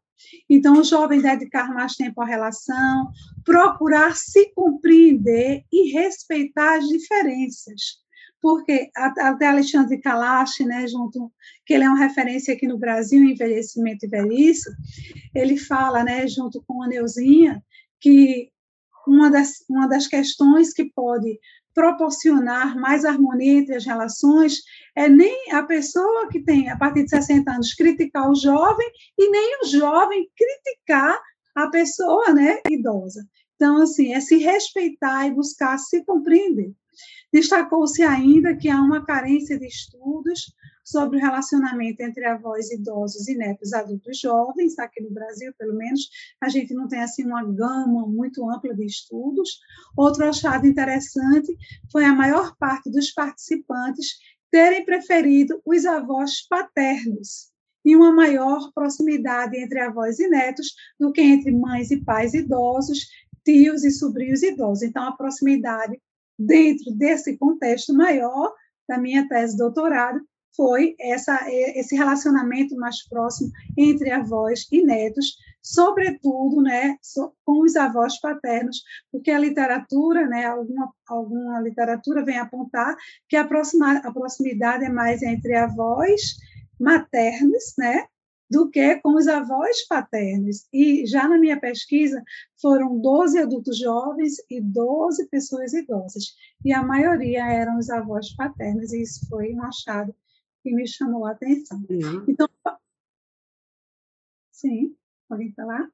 Para minimizar o distanciamento, né, e aproximar os que estão mais distantes, faz necessário, como medida mais imediata, a implantação de programas e encontros intergeracionais que contribuam para promover a aproximação entre gerações. E aqui na Universidade Católica de Pernambuco, nosso reitor Padre Pedro, ele criou a Unicap Prata, Universidade Não Tem Idade. Então, o nosso objetivo é trazer as pessoas que têm a partir de 50 anos de idade se bem que aqui no Brasil é a partir de 60 anos considerada pessoa idosa, mas a gente vai mais longe, a gente quer a partir dos 50, porque a pessoa já começa a lidar e conviver também com as pessoas que têm mais idade e, e aprendendo, né, como é ser uma pessoa 60 a mais. Então, com esse programa, o objetivo maior é promover a intergeracionalidade, ou seja, a aproximação entre gerações. Se as pessoas 60 a mais, 50 a mais, às vezes não têm tanta aproximação com seus jovens da própria família, mas pode ter com os jovens que não são da própria família, dentro do campus da universidade. Então, são bolsas oferecidas na graduação, mestrado, doutorado, né, graduação, cursos livres, assim, um projeto que está dando certo e muito procurado aqui na universidade. É, é premente ensinar as pessoas desde a infância, desde criancinha, a respeitar, acolher, compreender, cuidar e amar a pessoa idosa, dada a vulnerabilidade. Aqui no Brasil, a gente tem essa questão muito da vulnerabilidade da pessoa idosa, porque o Brasil ele envelheceu sem se preparar nem infraestrutura para acolher essa população que envelheceu. Então, por isso que o Rodrigo fala que eu sempre digo que o Brasil é um país jovem de cabelos brancos, e a gente não teve tempo de se preparar em infraestrutura. Então, os idosos no Brasil, as pessoas que têm a partir de 60 anos, elas sofrem todos os sentidos, né, em todos os aspectos. Então, esses ensinamentos né, precisam transpor os muros domésticos e fazerem parte do currículo escolar, no afã de desconstruir o estigma social da maioria das sociedades ocidentais, como o Brasil, que coloca a pessoa idosa no lugar de descartável peso social, e a gente ainda vê muito aqui no Brasil esse idadismo, esse geísmo, esse preconceito por idade. Por fim, espera-se dar visibilidade social e científica à importância do relacionamento entre gerações, até porque nós somos constituídos a partir de um outro, fornecer subsídios teóricos e práticos aos profissionais que trabalham com esse público, incitando ao aprofundamento de pesquisas acerca das questões levantadas no afã de contribuir para a solidariedade intergeracional. E está aí o meu contato, estou à disposição também. Eu corri um pouquinho para obedecer ao tempo. Então, assim, gratidão ao convite, muito bom estar com vocês e trago um abraço da professora Cristina para todos e todas, a nossa grande mentora, nosso grande mestre. Uhum. Obrigada. Muito obrigada. Mas não precisava ter corrido tanto, Sirlene, porque ainda sobrou um bocadinho, mas também vai servir então para eu fazer a, a síntese destas duas comunicações porque eu acho que se complementaram o Rodrigo e a, e a Sirlene, e, e achei muito, muito interessante esta expressão, o Brasil, um país novo com cabelos brancos, não é? Portanto, esta geração grisalha que aparece de repente e o Brasil não está preparado para isso. E hum, focaram ambos também estas, estas relações uh, triangulares, não é? Entre os netos que estão no meio dos avós e dos pais, os conflitos. Uh, também foi um bocadinho ao encontro de que ontem Uh, se tentou desconstruir de que as visões são sempre demasiado cor-de-rosas, que é tudo muito perfeito, mas não, há conflitos, sempre que há famílias há conflitos. Um, e, e, e, é interessante também um aspecto de, de, de, ser já o neto ou a neta a querer proteger os próprios avós, portanto, como se houvesse uma inversão de papéis, depois a própria, uh, os próprios netos começam a ter consciência dessa fragilidade, não é? Um, portanto, quero felicitá-los e passar agora a vez ao professor uh, Diniz Borges, que é quem vai agora tomar as rédeas, digamos assim, do resto da sessão. Uh, obrigado, Aida. Uh, as rédeas, exatamente. Olha, uh, portanto, mais uma vez, muito obrigado a todos e a todas. excelente, excelentes apresentações, as quatro. Eu tenho aqui uma tonelada, como se diz aqui nos Estados Unidos da América, de notas particularmente porque há muitos assuntos que deveriam ser tratados também a nível de imigrantes e, e, e luso-descendentes, portanto, a nível, portanto, de imigrantes de Portugal ou do Brasil, temos uma forte comunidade brasileira na Califórnia, uh, e os temas que trataram, obviamente, que têm ainda uma outra, têm uma outra dimensão, Uh, na diáspora, uh, particularmente a questão da divisão da religião, que foi falada aqui, portanto, há, na realidade, uma, uma diferença entre a avó imigrante e o neto ou o bisneto, já, portanto, num mundo mais multicultural, com outro papel na, na religião. a questão de, das avós ou dos avós encarcerados também afeta extremamente nos Estados Unidos, particularmente quando há avós encarcerados que mal falam uh, inglês e que estão, portanto, encarcerados por motivos, uh, não é, delitos, uh, na, na, nas leis e muitas vezes depois são, já nem tanto, mas particularmente nos últimos 15 a 20 anos, o mesmo acontecendo no Canadá, são depois deportados para, particularmente para a região autónoma dos Açores, e a questão também dos bisavós, aquela questão que falei ontem, que é de facto na questão da língua, portanto, porque são raros os bisnetos que podem comunicar com os bisavós. Uh, uh, espero que possamos pegar nesses temas uh, e no trabalho que vocês fizeram, excelente, e, e possamos tratá-los também aqui na diáspora, nessa outra dimensão. Vamos passar então para a próxima apresentação. É, portanto, será apresentada uh, pela professora Maria Teresa Barros Falcão Coelho, e, mas é um trabalho em conjunto, portanto, de, dos professores Alana Evelinda Silva Almeida, Esther Balbina Barbosa, Wanderlei Souza da Silva e Vítor Flávio Alves Palma, assim como Adriana Pereira Lopes. O trabalho tem o tema de Guardiões da Oralidade, Voz Contadores de Histórias, e a sua importância para o desenvolvimento infantil e uh, estou uh, muito curioso também com este trabalho uh, porque tem a ver muito com também a importância a dobrar, digamos assim, dupla na nossa diáspora. Portanto, passo para a professora Maria Teresa Barros Falcão Coelho, por favor. Boa tarde a todos. Eu estou é, tentando compartilhar aqui minha tela, professor. Já ah, iniciamos. Deveria poder, exatamente. Já está, uhum. perfeito. Já está? Então, eu agradeço né, pela possibilidade de estar aqui com vocês. Eu fico muito feliz de estar participando desse painel e encontrar, reencontrar pesquisadores e professoras com as quais eu tenho interagido. A professora Cristina Brito foi minha orientadora de doutorado e me apresentou ao congresso na época do doutorado e participei é, do, é, da edição aqui em Salvador, então essa já é a minha terceira participação no congresso. É, em 2019 ela levou um trabalho nosso e, e que apresentou e hoje eu estou aqui para compartilhar com vocês um trabalho que realizo na Universidade Federal da Paraíba, é, no Nordeste do Brasil, eu sou professora, trabalho no Centro de Educação, e esse trabalho se deu no âmbito da extensão. Então, participaram dele estudantes, né? A Lana, a Esther Balbina, o Endriele e o Victor são estudantes que participaram do, do trabalho, e a professora Adriana, que é uma professora colaboradora.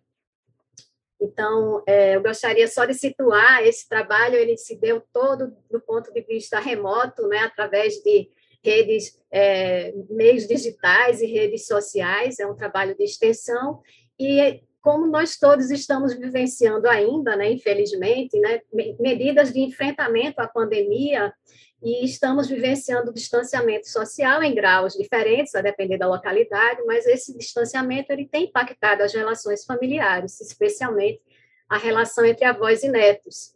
Então, diante da complexidade desses cenários é, pandêmico, torna-se cada vez mais relevante né, reconhecer e valorizar a intergeracionalidade, ao promover a interação na família por meio da, da atividade de contação de histórias. Então, é esse o cenário do, do trabalho, né?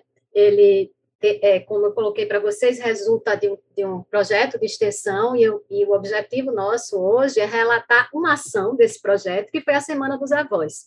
A Semana dos Avós, teve, ela teve por objetivo incentivar a contação de histórias em família, especialmente na relação entre avós e netos. E aí, como eu coloquei para vocês, ele faz parte do programa de extensão da Universidade Federal, na qual eu sou docente. Esse grupo que eu coordeno, ele é composto por discentes e docentes e tem 10 integrantes.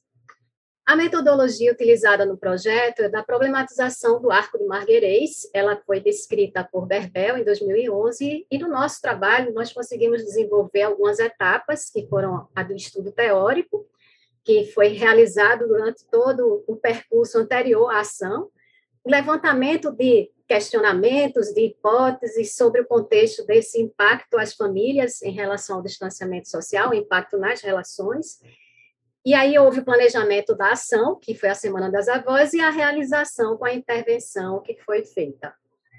Como resultados, nós vamos descrever né, a Semana dos Avós, ela aconteceu, na verdade, durante todo o mês de julho, nós tivemos atividades, mas a culminância se deu entre 26 a 30 de julho, é, tendo em vista que no Brasil a comemoração ao Dia dos Avós é no dia 26 de julho.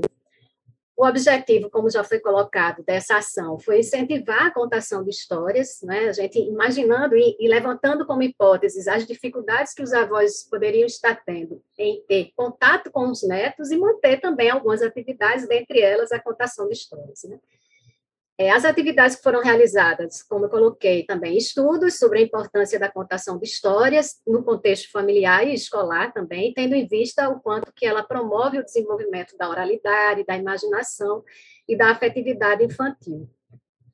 Nós tivemos também, é, como resultados, a elaboração de uma proposta de convidar a comunidade acadêmica, os seguidores do Instagram do projeto, é, e também as avós das crianças de uma escola de referência da educação infantil, a Arthur Berlarmino Ferreira, que é uma escola municipal na cidade de João Pessoa.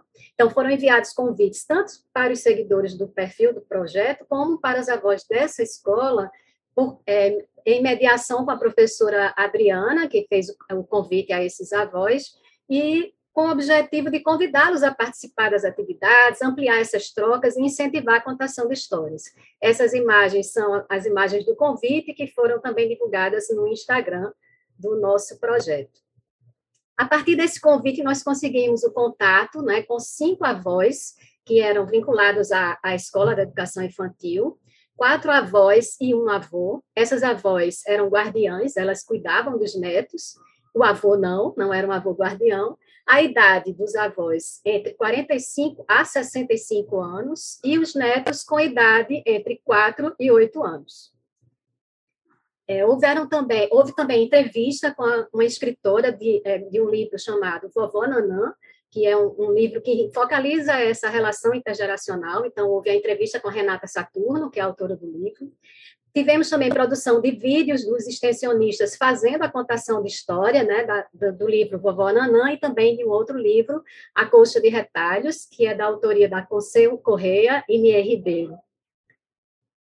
E esse, todo esse material, as entrevistas, os textos, os vídeos, eles foram publicados no Instagram do projeto, aqui na, na imagem, nós temos duas extensionistas que fizeram também parte da equipe do trabalho, e estão todos publicados, todo esse material, no arroba Oficina de Contação, que atualmente tem 565 seguidores. Então, todo esse material pode ser é, observado para quem tiver interesse né, e acompanhar como foi o trabalho. E aí, o nosso foco no trabalho agora, de hoje, é trazer em destaque para análise a entrevista com os avós. Nós podemos identificar, a partir das entrevistas quatro temas. O primeiro diz respeito à relação com o neto, a neta, na, durante a pandemia.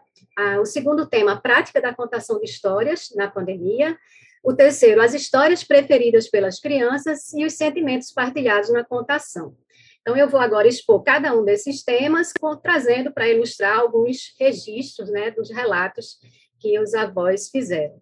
Então, na relação com os netos na pandemia, é, como a quatro avós eram, eram é, guardiães, elas conviviam com, com os netos e com as netas, mas mesmo assim houve um prejuízo, e aí eu vou trazer um relato de uma das avós que é, adoeceu por Covid, e aí ela comenta, quando tive o diagnóstico de Covid, fiquei desesperada, estava na UPA, que é uma, uma unidade de saúde básica, é, pressão alta, asmática e obesa, pensei, não volto mais Fui transferida para um outro hospital e vários médicos à minha volta. Uma enfermeira fez uma chamada de vídeo, vi meu neto e chorei muito. A partir daí, fiquei dois meses longe do meu neto, meu amor, Arthur. Então, a voz Zete traz esse relato né, de afastamento, porque adoeceu. Nós tivemos também é, registros né, de como a avó Maria das Dores, ela comenta, tá difícil você ficar isolada, sem poder visitar a família, sem poder receber visita. Tem dia que eu fico desesperada. Nossa felicidade aqui é meu neto Davi, que apronta as dele, aí a gente descarrega um pouco das energias negativas. A vovó Zéza comenta, já somos muito unidas, mas em alguns momentos da pandemia ficamos muito mais, pois tivemos que ficar isoladas em casa, e isso nos aproxima com muito carinho e amor. Em relação à contação de histórias, né, a, a avó Ana menciona que a, que a leitura de histórias ajudou muito, inclusive, na pandemia. Ela diz: sou avó da Maria Sofia, ela tem oito anos, e desde pequenininha adora ouvir historinhas. Todas as noites eu leio, conto. A contação de histórias tem me ajudado muito nesse período de pandemia, que a gente fica mais tempo em casa e as atividades ficam sendo feitas em casa e serve também de incentivo para que ela desenvolva a leitura, para que ela aprenda a ler. Ela adora as histórias. É, a Maria das Dores comenta que às vezes contava histórias, mas às vezes é ele que conta para mim. Muitas vezes é, eu, ele conta para ver se eu fico quieta no canto. E o avô João comenta que tem uma netinha chamada Emily, ela gosta muito de ouvir historinhas, mas devido a essa pandemia, infelizmente, ficou muito difícil. E, mas mesmo distante, ela em um lugar e eu no outro, pelo Zap, ele se referindo ao WhatsApp, eu contava histórias para ela. Quais são as histórias que apareceram como preferidas pelas crianças? A maior parte são os contos de fada, mas tem também histórias com temas sobre os animais. Né? O, o avô João diz que a, a, neta dizia pelo zap: vovô, conta aquela história do leão. Né? Então, é, eles falam dessa dimensão né, dos temas que interessam a criança, mas também surgiu um dado muito interessante, que é o interesse da criança pela história da infância dos pais, dos tios, e pela própria infância, né? já que a maioria dos avós eram guardiões, cuidavam dessas crianças desde, desde bebezinhas. E aí, a Maria das Dores comenta, a história que ela prefere é quando a gente fala da infância dos pais, da mãe dele e dos tios. E eu acho que ele quer se retratar ou fazer alguma coisa idêntica ao que eles faziam. Ele vai repetir várias vezes a mesma história. A avó Ana comenta: contar histórias de quando ela era bebezinha, de quando a mãe dela era da idade dela. Ela fica imaginando, pedindo para repetir como era a infância da mãe dela. Então, como esses avós, eles também passam a ser contadores da, da história, da biografia, né, da própria família, e isso faz com que eles assumam um lugar que é muito é, é, deles, né? Eles são os testemunhos, né, e as testemunhas é, dessa infância é, dos pais. E aí, so, o último tema que a gente observou foi em relação aos sentimentos que eram partilhados na contação de histórias. E a Zéza fala que fica muito animada, a neta fica muito animada, faz muitas perguntas, questionamentos, e ela também conta para nós. A avó Isete diz: Meu neto fica empolgado, interage, ele reconta a história, diz que não tem medo de nada e que vai brincar com os porquinhos e voar com Peter Pan. A, a avó Maria das Dores diz: Eu me sinto bem, graças a Deus. E ele acho que assimila bem, porque fica todo empolgado pedindo para contar de novo. A avó Ana também diz que os sentimentos partilhados são muito bons, tem sido muito importante para a gente. é, a contação de histórias, né? É um período, um momento nosso, que a gente fica ali imaginando coisas, viajando no mundo dos contos de fada, e é muito bom. Eu adoro, e ela também se sente muito bem. O avô João comenta que, mesmo assim, com essa pandemia, fez com que a gente não desse, pudesse dar tanta base aos nossos netos.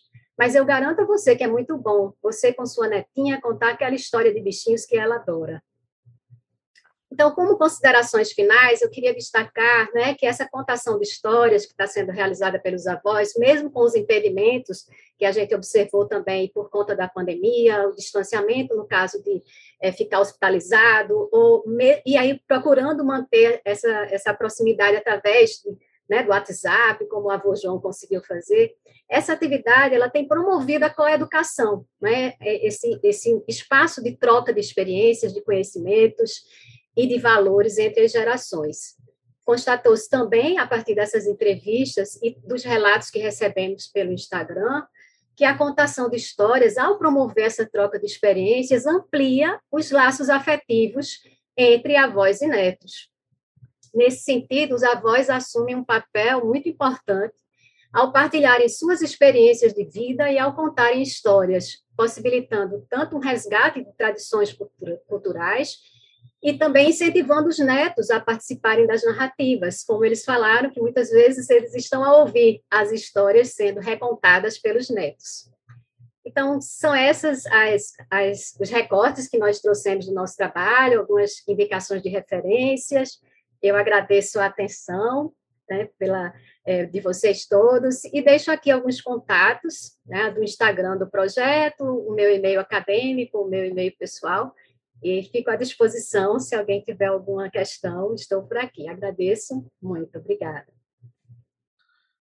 Muito obrigado, muito obrigado à professora Teresa, obrigadíssimo por, por este excelente trabalho, esta, esta, toda esta pesquisa importantíssima, particularmente nesta época de pandemia e sempre. Um, e, e, e, grato também por ter, obviamente, respeitado o tempo. Aliás, tenho ainda acho que mais quatro minutos. Uh, portanto, se de facto uh, houver alguma questão, uh, temos estes minutos. se não houver, nós vamos passar para a próxima apresentação. E depois, no fim, só para vos pôr a par do programa, depois da, da, apresentação que a seguir, que será da, da professora Manuela Marujo, Uh, em, em, colaboração com a professora Luciana Graça. Um, teremos então a presença, que será o nosso último painel em inglês, uh, ou bilingue pelo menos, um, que será dirigido pela professora Rosa Simas da Universidade dos Açores, que também já está aqui no painel conosco, e aliás tem estado em todos os dias a acompanhar. E portanto eu passaria então agora, já que não há qualquer questão neste momento, passaria para a, professora Manuela Marujo, que, como todos sabem, é professora emérita da Universidade de, de Toronto. Outro dia perguntei uh, a um amigo meu que é emérito aqui na Califórnia uh, a questão de ser emérito, eu, eu, também não me dou muito bem com isso, mas ele disse-me, opá, uh, eu tenho uma, uma reforma decente e trabalho de graça.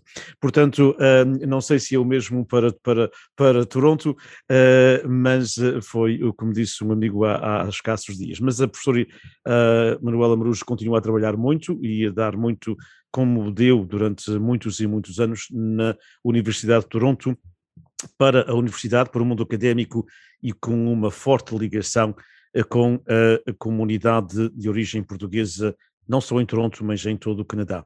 Eh, o trabalho dela é com Luciana Graça, que é leitora do Instituto Camões, eh, também na Universidade de Toronto, e, hum, portanto, escusa fazer qualquer outra apresentação, porque toda a gente conhece a professora Manuela Marujo. Obrigada, obrigada a todos. Antes de passar à apresentação em PowerPoint, eu tenho imensa pena que a Luciana não possa estar presente, mas ela trabalha muito, foi o que ela me disse, está possivelmente a dar aulas neste momento e pediu-me encarecidamente que fosse eu a apresentar o trabalho. Na verdade, este trabalho foi originalmente uma ideia da Luciana, nós fazíamos bastantes trabalhos, uh, ainda estive com ela durante algum tempo na universidade, Fazíamos trabalhos eh, de, portanto, incorporar nas nossas aulas temáticas que chamassem a atenção para o relacionamento avós e netos e tive todo o gosto, claro, em colaborar e, e sugerir algumas das questões que vamos tratar. Então, eu vou passar aqui ao share the screen. Manuela está a ficar tec tecnologicamente avançadíssima. Não estou, não. You are sharing the screen e agora não sei o que é que é de fazer agora, mais. Agora, agora vai aqui ao teu, a, a este, este ficheiro aqui, sétimo congresso, a voz, Luciana e eu. Não vejo nada. Não, está em baixo, está em baixo no lado ah, esquerdo. Aqui, ok, tá exato, tá exato. Bem, talvez não avançadíssima, mas avançada. E agora vou aqui ao slideshow, não é verdade? Exato, e play, play from the start. O primeiro. Portanto, o... Não, não, Play from start, Vai, mais um, mais um, Manuela. Ok, ok. Perfeito. Então, o nome é este, língua e identidade, a importância do relacionamento avós e netos. Neste caso, vamos tratar de umas coisas muito práticas, não é? Nos materiais didáticos em contexto universitário. Portanto, tudo começou na sala de aula, como sabem, os que estiveram atentos aqui às nossas apresentações, e de facto a continuidade é incorporar cada vez mais, uma vez que sabemos que é tão importante para os jovens saber dos seus avós, portanto, procurar o seu lugar de pertença naquela sociedade e a sua identidade. Portanto, se lhe facilitarmos esse trabalho enquanto estamos a ensinar a língua, parece que vai ao encontro de tudo aquilo que nós, em que nós acreditamos. Então, a potencialidade de a exploração das, de, de, da temática dos avós é, não é, uma, alguém que acreditamos e, e torna-se até mais fácil com os falantes de, de língua de herança, oh, desculpem, com os falantes de língua de herança, porque neste uh, caso dos jovens que falam ou pelo menos entendem a língua portuguesa, uh, para eles uh, falarmos dos avós ou tratarmos coisas dos avós torna-se bastante, portanto, mais significativo e até fácil, não é, do que aos, do que aos outros jovens.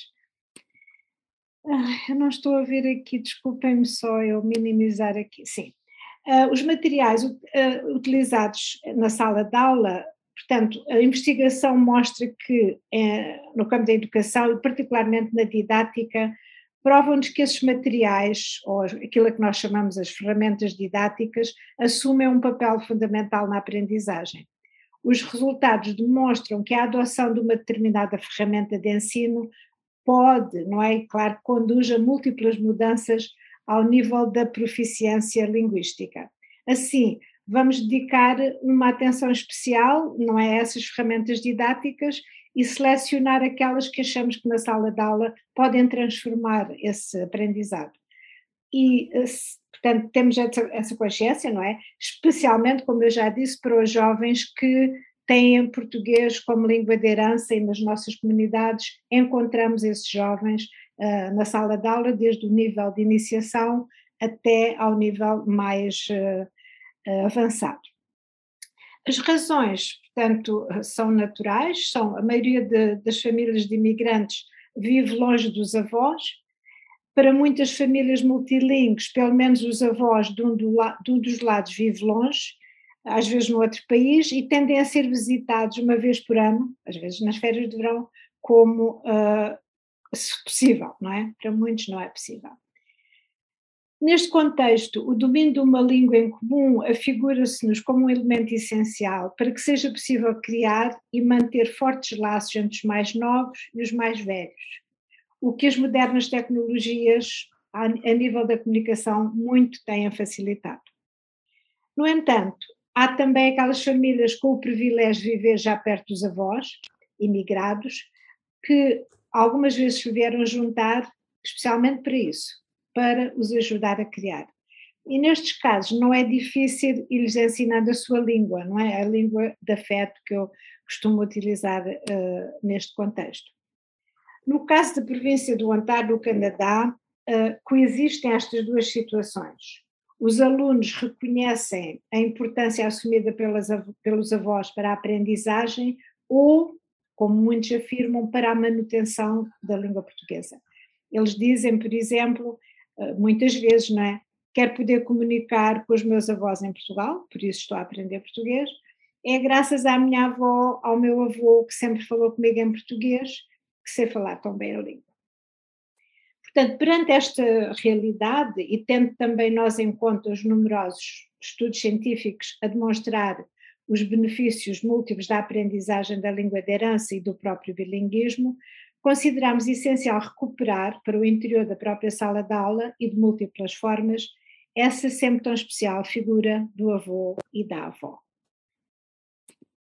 Se são os professores unânimes ao reconhecer a heterogeneidade de cada aluno a nível do seu perfil linguístico, enquanto aprendente e falante da sua língua de herança, faz também todo o sentido humanizar-se mais, não é? A própria aula de língua de herança, no nosso caso, com a exploração do vínculo afetivo que já nela existe. Assim, o docente não é, deve ter em consideração não só as capacidades cognitivas, mas também as experiências vividas pelos alunos e nas próprias emoções com que se confrontaram também. E vou dar assim alguns exemplos. Portanto, ao nível da iniciação e do, e do nível intermédio, podemos fazer muitas coisas e temos feito muitas coisas. Por exemplo, convidar os avós e bisavós para marcarem presença na sala de aula. A sua presença física e agora com o recurso às, não é, aos Skypes e aos WhatsApps, aproveitando-se o momento para os alunos treinarem, por exemplo, as formas de tratamento, o discurso não verbal, o vocabulário relacionado com a família, os graus de parentesco, as localizações espacial e temporal, além de poderem também abordar particulares temas socioculturais que possam suscitar a curiosidade da turma. Tive, por exemplo, um avô que foi na aula demonstrar como fazia esculturas de madeira, ele era da Nazaré, fazia os barquinhos, ensinou os alunos como pintá-los, etc. E foi uma aula interessantíssima a sua neta quis levar o avô para ele fazer uma aula interativa. Uh, por exemplo, uma outra, uh, uh, uma outra ferramenta muito utilizada é o recurso a receitas. Todos gostam de fazer receitas, porque geralmente depois podemos comer na sala de aula. Então, o professor pode convidar os alunos a trazerem uma receita que os avós lhe tenham ensinado. Pode, no caso dos avós ausentes, irem à procura de uma receita típica da região de origem e, em alguns casos, temos tido os próprios bis, uh, avós, não, acho que bisavós ainda não conseguimos, vir à sala de aula, executar, dar a provar uma determinada receita, escolhida por uma dada razão afetiva, que teriam igualmente de explicar à turma. E claro, também já fizemos, não é, livros de receitas típicas das famílias dos alunos, é algo bastante uh, fácil para os alunos, uh, podem fazer desenhos, os que têm jeito, e especialmente trazer as receitas, todos provam, toda a gente aprende os ingredientes, etc. Outra uh, das ferramentas são os provérbios, os provérbios populares, a exploração dos registros da língua e passagem do informal ao formal, e claro que com tantos provérbios que temos, podemos falar de muitas coisas eu costumava sempre nas minhas aulas, não é, quando ia de saltos altos, lembrar a minha avó que me dizia sofrer, sofrer para bonita parecer. E os alunos também têm as suas, não é? Uh, artes tradicionais, temos colchas de renda, manta, eu posso mostrar aqui alguns dos exemplos. Uh, tenho aqui um, portanto, os alunos falam que a avó lhes ensinou a fazer ou renda, ou ponto cruz, ou crochê. E é, uma, é sempre uma maneira de discutir e de, de, e de falarmos sobre os assuntos, eles trazerem esses exemplos para a sala de aula. No nível avançado, podemos fazer, claro, muito mais, podemos uh, trazer literatura, não é? Nos, nos seus vários uh, géneros. Uh, já se falou aqui na carta para a minha avó Josefa, da autoria do José Saramago, e também uh, uma das cartas que usamos muito é do José Luís Peixoto, a minha avó, e claro que esta ferramenta dá para fazer muitas coisas, pode-se fazer trabalho sobre vocabulário, a nível da descrição física e psicológica, a, a própria temática do envelhecimento, pode-se analisar o texto de várias maneiras, não é, conforme o nível dos alunos, e pode e geralmente serve para inspirar a escrita de textos semelhantes. Uh, temos, uh, portanto, cartas que coligimos, uh, uns em forma, portanto, mais ou menos a seguir o modelo dos autores, outros sobre uma forma que os alunos quiseram selecionar. Uma outra atividade muito popular é o que em inglês nós costumamos dizer show and tell, é a escolha de um objeto familiar que se relacione, não é, é, é, tenha uma relação com a avó. E se não com a avó, com uh, um pai ou a mãe que diz que foi a mãe que lhe deu, etc. E então o aluno traz esse, esse objeto na sala de aula, descreve o objeto e, portanto, mais ou menos relacionam com, com o avô, com a avó, com a história. Aqui tem um exemplo de publicações de textos de alunos. Uh, foi uma recolha que fiz numa das minhas turmas, a propósito da minha avó, do José Luís Peixoto, e também da, da carta do, de, do Saramago para a sua avó. Os alunos fizeram bastantes textos, fizemos um livrinho, uh, enfim, fizemos um lançamento, mostramos nas outras turmas, foi uma maneira bastante hum, criativa para eles e ficaram muito contentes de ver as suas histórias assim eh, reconhecidas numa publicaçãozinha. Depois, os projetos temáticos para alunos com, como já disse, com diferentes níveis, podem ser levados a cabo envolvendo a comunidade. Exemplos, temos feito concursos, temos feito eh, lançamento de livros e, portanto, publicando estes livrinhos como este que eu acabei de dizer, exposições em bibliotecas e outros espaços públicos e também em outros espaços privados, pequenas galerias, etc. E não só para criar uma relação mais própria, mais próxima entre a comunidade, mas também para trabalhar com os, não é, os destinatários autênticos, o que acreditamos constitui como um importante fator de motivação e para prolongar na sociedade de acolhimento o próprio trabalho realizado pelas turmas uh, a aprender português.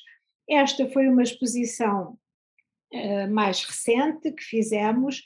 Esta exposição foi feita em Montreal pela nossa colega Joaquina Pires, em francês, e depois uh, ela teve bastante empenho, tentou envolver avós e, de, e netos da comunidade de Toronto e pensámos que seria boa ideia trazer a exposição a Toronto e envolver idosos, envolver estudantes, portanto, digamos, torná-la um pouco diferente, mas dentro da mesma temática que ela tinha escolhido. Eu vou tentar mostrar aqui uns segundos desta exposição tem aqui uma avózinha, uma bisavó e uma avó colaborou na exposição.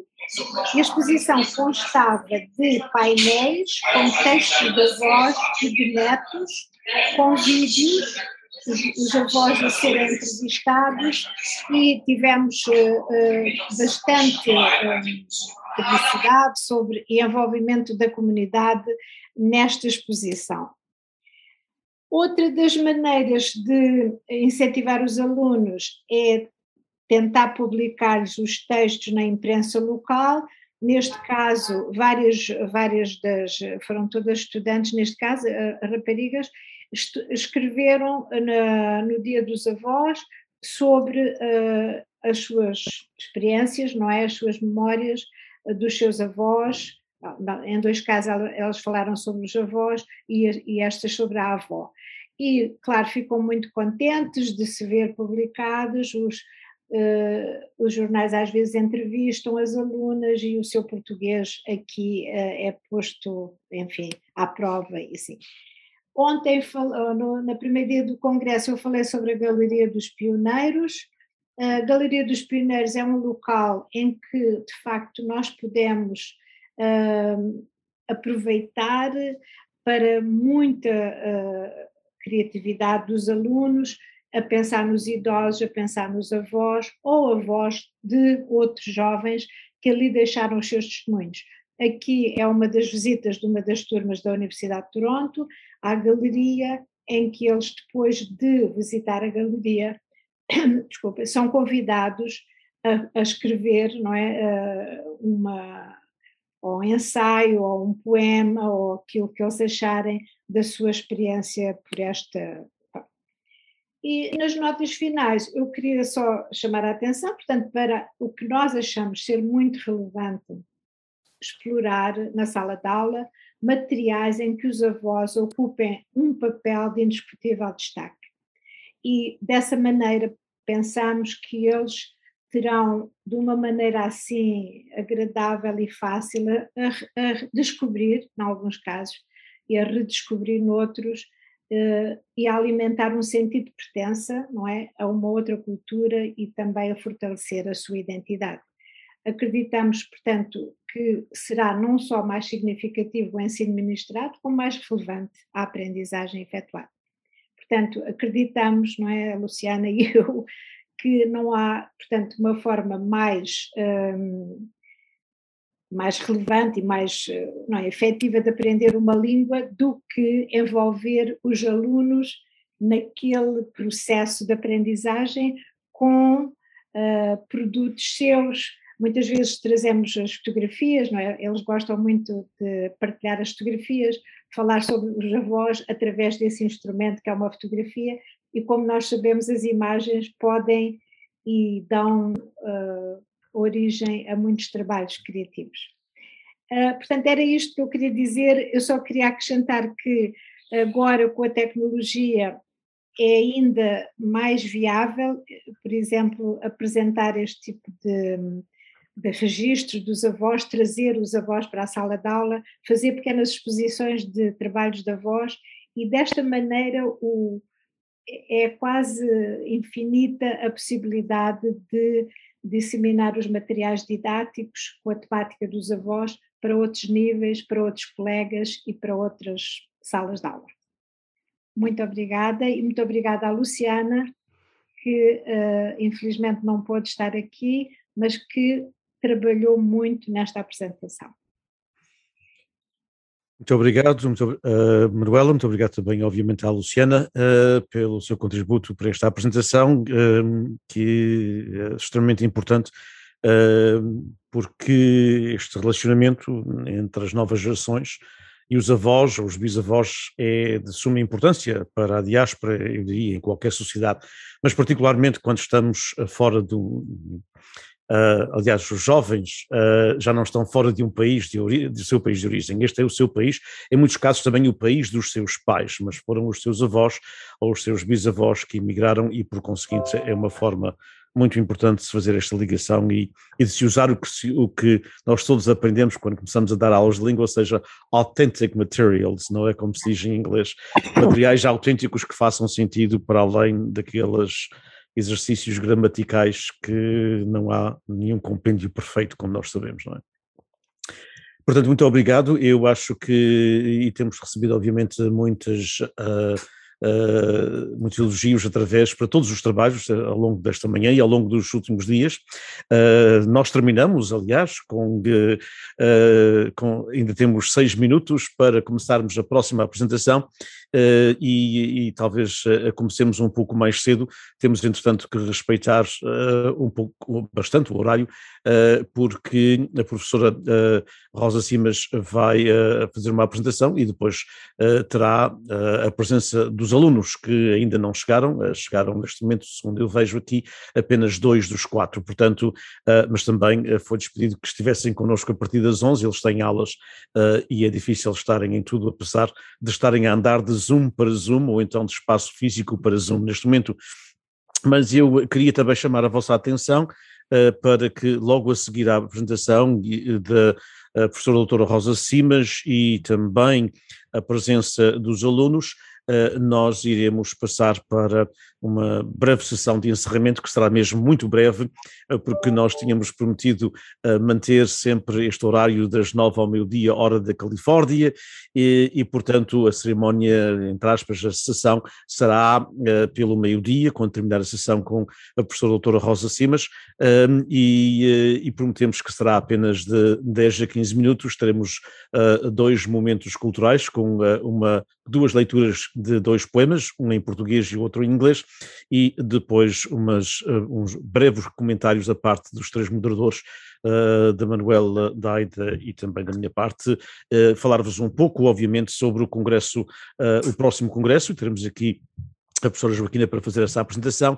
e também um, um pouco sobre as próprias uh, conclusões, digamos assim, e também um, o que iremos fazer com todas as apresentações, uh, uma publicação, falaremos disso também na sessão de encerramento. Entretanto, eu vou então passar para, uh, aliás, os jovens já estão a chegar e, portanto, eu vou passar para a professora doutora Rosa Simas. Um, que fará o nosso keynote speech, e como dizemos aqui nos Estados Unidos da América, uh, e seguida de, uma, de, de, de um bate-papo à boa maneira popular uh, com jovens uh, que são de origem portuguesa, do, aqui maioritariamente dos Estados Unidos, de ambas as costas, dos Estados Unidos da América, e, e, e portanto um, será, acho, um, um, um um painel interessante. Vai ser bilingue, ou seja, a professora a doutora Rosa Simas falará na língua que entender, ela, ela domina as, uh, muitíssimo bem as duas, um, e portanto, um, mas os alunos, obviamente, quando passarmos para eles, uh, eles sentem-se confortáveis em inglês, e, e, alguns, aliás, nem são alunos de, de português, são jovens uh, que vivem na costa leste em, em, e que estão neste momento em várias carreiras. Portanto, eu vou passar para a professora doutora Rosa Simas e pouco a pouco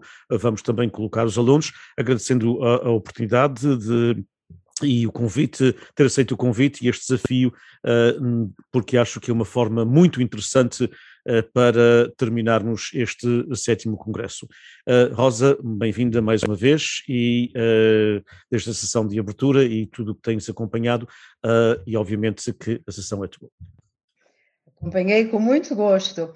Muito boa tarde a todos aqui dos Açores. Eh, eh, bom dia para a costa leste dos Estados Unidos e vou aproveitar a deixa da Manuela, eh, que falou de, destas novas tecnologias e o Diniz, de certa forma, para ler umas breves palavrinhas que preparei para começar. Nesta reta final, começo por, por congratular os participantes deste congresso com especial destaque para o nosso anfitrião, Diniz Borges, que tão bem tem sabido orquestrar a participação de uma grande variedade de pessoas e perspectivas. Foram quatro dias de trabalho intenso e muito interessante que nos chegou de pontos distantes do globo, mas pontos interligados pelas tecnologias de hoje o que permitiu a participação de pessoas que, de outra forma, não teriam podido estar conosco. E mais, um, fica tudo gravado para futura consulta. Um, com a Manuela e a Aida, organizei na Universidade dos Açores o primeiro Congresso a Voz em 2008 e o terceiro em 2012, ou seja, há 10 há 10 anos. Mas ao participar nesta edição, confesso que parece que foi há muito mais tempo. E é precisamente porque as novas tecnologias imprimem uma dinâmica muito atual ao nosso trabalho, juntando o cá e o lá, o aqui e o acolá, de uma forma muito real e, e visual, é claro. Thank you, Denise. Professor Diniz, you've been a great maestro of this event. E agora? That, that's because I have a good orchestra. The maestro is only as good as the orchestra. the orchestra, the orchestra are the performers, my friend. Eu merecia agora uma grande salva de palmas, porque isto é, é, um trabalho, é verdade, não é? É um trabalho enorme. A, salva, a salva de palmas vai, vai, vai, para, vai, para, vai, vai, vai para todos, obviamente, incluindo a Rosa. Pronto. E então, uh, olha, aproveitei estes minutinhos, não é, ainda, ainda nem são seis, mas vou, vou então começar, não é, Dinis? E agora vamos ao último painel, em que este belo grupo de jovens e eu, este belo grupo de jovens que o Dinis irá apresentar, e eu, que tenho idade para ser avó de todos eles, vamos partilhar as nossas perspectivas sobre as temáticas gerações, identidade e língua neste painel intitulado A Voz da Diáspora, a Voz da Memória. Da minha parte, começo em português e depois, com os jovens, passamos em inglês, para o inglês. Good morning to you all, young generation Luso descendants in California. from someone who's old enough to be your grandmother, speaking from the Azores. I'd like to extend a warm welcome to you, the members of this panel, and thank you very much for accepting the challenge to share your thoughts and feelings about the role of language in your identity and about the impact your Portuguese heritage and the older generations, especially your grandparents, have had on your lives. In order to stimulate discussion, I'll begin by sharing my own personal experience with you, indicating aspects of the language learning process that I pointed out in the material you received. So, first in Portuguese and then in English, and then we'll pass the word on to you. O escritor português Virgílio Ferreira já o disse com eloquência. Uma língua é o lugar de onde se vê o mundo e em que se traçam os limites do nosso pensar e sentir. Da minha língua vê-se o mar e ouve-se o rumor, o seu rumor, como da língua de outros se ouvirá o som da floresta ou o silêncio do deserto. Sempre gostei imenso destas palavras, belas e certeiras. Mas a verdade é que a minha experiência pessoal não foi a que Virgílio Ferreiro retrata nestas palavras, porque a minha vida foi moldada não por uma, mas por duas línguas, o português e o inglês. Nasci na Ilha do Pico e, dizia minha mãe, Fui tão precoce no falar que já sabia rezar a Ave Maria do princípio ao fim, quando eu tinha dois anos e emigramos para a Califórnia. Neste contexto, o português foi a minha língua materna, a língua através da qual formulei as minhas primeiras ideias e registrei as minhas primeiras memórias. À semelhança de Virgílio Ferreira, então, do português vejo o mar. E ouço as ondas, cheiro a marzia, saboreio o sal e sinto o salitre na pele. Diria até que o mar se terá impregnado no meu próprio ADN, pois nasci na casa dos meus pais, com as pedras da costa e as ondas do mar logo em frente, a casa dos avós logo ao lado, seguida do Porto Santo Amaro, com a ilha de São Jorge ao longe, do outro lado do canal. Ao chegar à Califórnia, embora estivessem ainda na sua fase de infância, o meu português e o meu mar foram conjugados com o inglês e o mar da terra, que é a Califórnia. Aí, do inglês, comecei a ver e ouvir os growing pains, as dores de crescimento da icónica American Frontier, a fronteira sui generis, que é precisamente o oposto do, con do conceito de, de barreira da palavra em português. Without borders, sem fronteiras. A frontier americana é semelhante uh, à semelhança do sonho não conhece limites, está sempre a ganhar novo terreno e é efetivamente como o mar, fluida e expansiva, em constante movimento. Para quem vinha de uma pequena ilha cercada pelo vasto mar, o contraste foi total. Tínhamos chegado a um vasto mar de terra sem fim, às Califórnias perdidas da abundância, na expressão do poeta açoriano Pedro da Silveira. Assim, enquanto falávamos português em casa, eu fui aprendendo inglês naturalmente, porque as crianças desenvolvem a sua capacidade inata para comunicar através da língua naturalmente, como os peixes aprendem a nadar e os pássaros a voar. Ainda criança, comecei a apreciar o que é uma língua. Percebi que as pessoas falam de formas diferentes e que, vezes sem conta, não se entendem. Quando tinha sete anos, visitámos o pico e fiquei atônita quando ouvi um cão ladrar, pois sempre achara que os cães açorianos iriam falar outra língua dos cães americanos. Ao crescer, eu e as minhas irmãs, ambas nascidas na Califórnia, brincávamos às línguas. Umas vezes dizíamos que era o Superman na televisão e outras que era o super-homem. Por tudo isto, fiquei com um aperto no coração quando, no painel da passada terça-feira, ouvi luso-descendentes dizerem que não aprenderam português em novos porque familiares não o permitiram, temendo que prejudicasse a aprendizagem do inglês. Que falácia! O cérebro humano tem capacidade para ser bilingue e até mais, se for preciso. Na minha experiência, depois veio a escola. E ao longo dos 12 anos de ah, ah, escolaridade, aqui, aqui está, obrigatória, que nos formam para a vida, o inglês foi a minha língua de, de aprendizagem.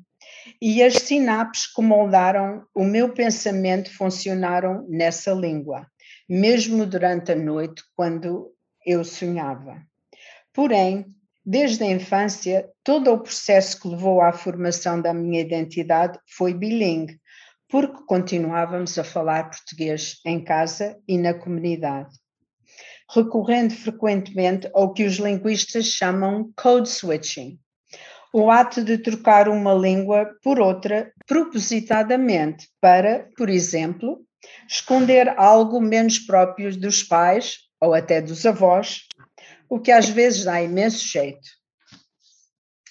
Para além da função linguística, esta conjugação da língua materna com a língua de aprendizagem tem impacto cultural e social.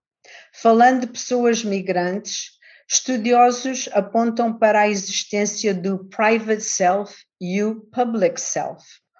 O eu privado que funciona no contexto da família e comunidade, e o eu público para a sociedade mais alargada. No nosso caso, esta clivagem do eu foi ainda maior, porque na segunda metade do século XX os americanos sabiam pouco ou mesmo nada dos Açores e não era nada cool ser-se de outro país e falar outra língua.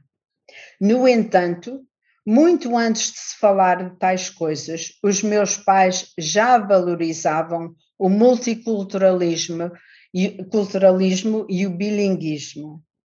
Lembro-me de minha mãe nos avisar para nunca fazermos pouco de uma pessoa com dificuldade em falar uma língua, porque isso indicava que eles sabiam falar ainda outra.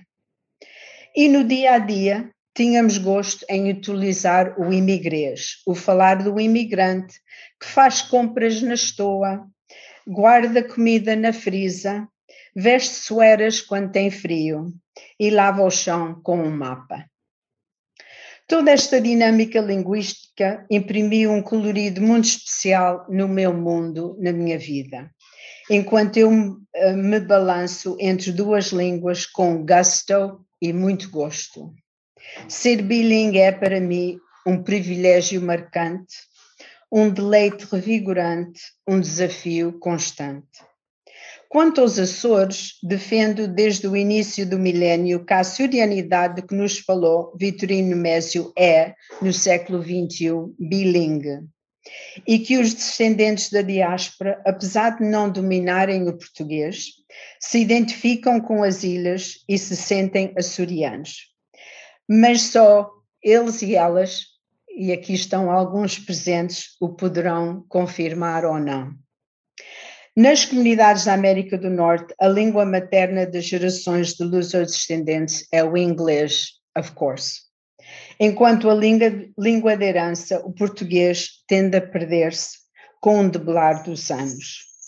No ambiente familiar, porém, muitos destes jovens acabam por ter contato com o português falado pelas gerações mais velhas, especialmente pelos avós. Quanto impacto tem esta experiência na construção identitária e no desenvolvimento linguístico destas gerações? Como sentem o português em contraste com o inglês? Que relação têm com os avós e com a voz da memória que representam esses avós? Do português, o que veem e ouvem estas novas gerações? E agora, em inglês. The Portuguese writer Virgílio Ferreira said it with mastery and accuracy. A language is the place from which we see the world, the place where the boundaries of our thinking and feeling are drawn. My language lets me see and hear the sea, just as the language of others let them hear the sound of the forest or the silence of the desert. I've always loved these words but they reflect an experience that is not mine because my life has been molded not but one, but by two languages, Portuguese and English. I was born on the island of Pico and, according to my mom, began to speak so early that when, when I was two and we immigrated to California, I, w- uh, I knew how to pray the Hail Mary from beginning to end. Portuguese, therefore, was my mother tongue the linguistic code I used to formulate my first ideas and register my first memories. Like Virgílio Freire, therefore, from Portuguese, I too see the sea and hear the waves, smell the salty air, taste the brine, and feel the residue on my skin. I'd even say that the sea soaked into my DNA since my parents' home, where I was born in Pico, um, uh, is directly in front of the rocky coast and ocean waves, next to my grandparents' home and the port of Santo Amaro, with the island of São Jorge in the distance on the other side of the channel. Although still in the toddler stage, when we arrived in California, my Portuguese and my seascape were conjoined to English and the vast expanse of land that is California. Once there, from English, I began to see and hear the growing pains of the American frontier, a very particular frontier that is exactly the opposite of the Portuguese word fronteira, which means border or barrier. Indeed, without borders, the American frontier, akin to the dream, knows no limits, is always gaining new ground, and is really like a sea, fluid and expansive, in constant movement. For someone who had once come from a small island surrounded by a vast ocean, this was a total contrast. We had reached a land so vast that it resembled the ocean, the Californias lost in abundance that the Azorean poet Pedro de Civela wrote about. And so, while we spoke Portuguese at home, I started learning English naturally because children develop their in, innate capacity to use language naturally, like an instinct, just as fish learn to swim and birds to fly. As a child, I began to think about language. I realized that people speak in different ways and all too often don't understand one another. When I was seven, we visited Pico, and I was astonished when I heard a dog bark for the first time, since I had always thought that Azorean dogs would speak differently from American dogs. As, I, as we grew up, my sisters, both born in California, and I would play at languages. At times, we'd say it was Superman on the TV, and at others, it was Super Homem. Having relished this language dynamic, I felt very disheartened during last Tuesday's panel in this conference when I heard Luso descendants say that they hadn't been allowed to learn Portuguese by family members who feared that this would keep them from learning English properly. What nonsense! The human brain has the capacity to be bilingual and even more if need be. Then came school in my life, and during the 12 years of mandatory instruction that mold our lives, English was my language of learning, and the synapses that shaped my thinking functioned in English, even at night while I dreamt. And now that I live in the Azores, I think I dream in Portuguese too, I'm sure. So, from childhood on, the linguistic basis of my identity remained bilingual because we continued to speak Portuguese at home and in the community. At the same time, my sisters and I would often use what linguists called code switching, choosing one language over another on purpose in order, for example, to hide something from someone, like one's parents or even grandparents, a technique that can sometimes come in really handy. Along with having a linguistic function, the juxtaposition of one's mother tongue and language of learning has cultural and social impact. Speaking of migrants, scholars point to the existence of a private self and a public self, the first for the family and community, the second for society at large. In our case, this cleavage of the self was very pronounced, since in the second half of the 20th century, Americans knew nothing about the Azores, and it was not at all cool to come from another country and speak another language. Much before anyone spoke of such things, however, my parents already valued multiculturalism and bilingualism. Bilingualism. I remember my mother warning us to never make fun of a person who has trouble speaking a language because that simply means they know another language. At the same time, we would regular, regularly use imigres, the language of immigrants, who shop in a store, who store food in a freezer, who wear sweaters when they're cold, and clean the floor with a mapa. This language dynamic has given special color to my world. So I find, as I find my balance between two languages with great gusto and gusto. For me, being bilingual is a profound privilege, an enjoyable endeavor, a constant challenge. In relation to the Azores, since the new millennium, I have argued that being Azorean, the Azurianidad that Vitrine Mesu wrote about, is now in the 21st century bilingual, and that Azorean descendants, while not spe- while possibly not speaking Portuguese, still identify with the islands and feel Azorian. But in the end, only these younger generations, you can say if this is so or not. In the Portuguese diaspora of North America, the mother tongue of the generations of Luso descendants is English, while Portuguese, their heritage language, tends to disappear as the years roll by.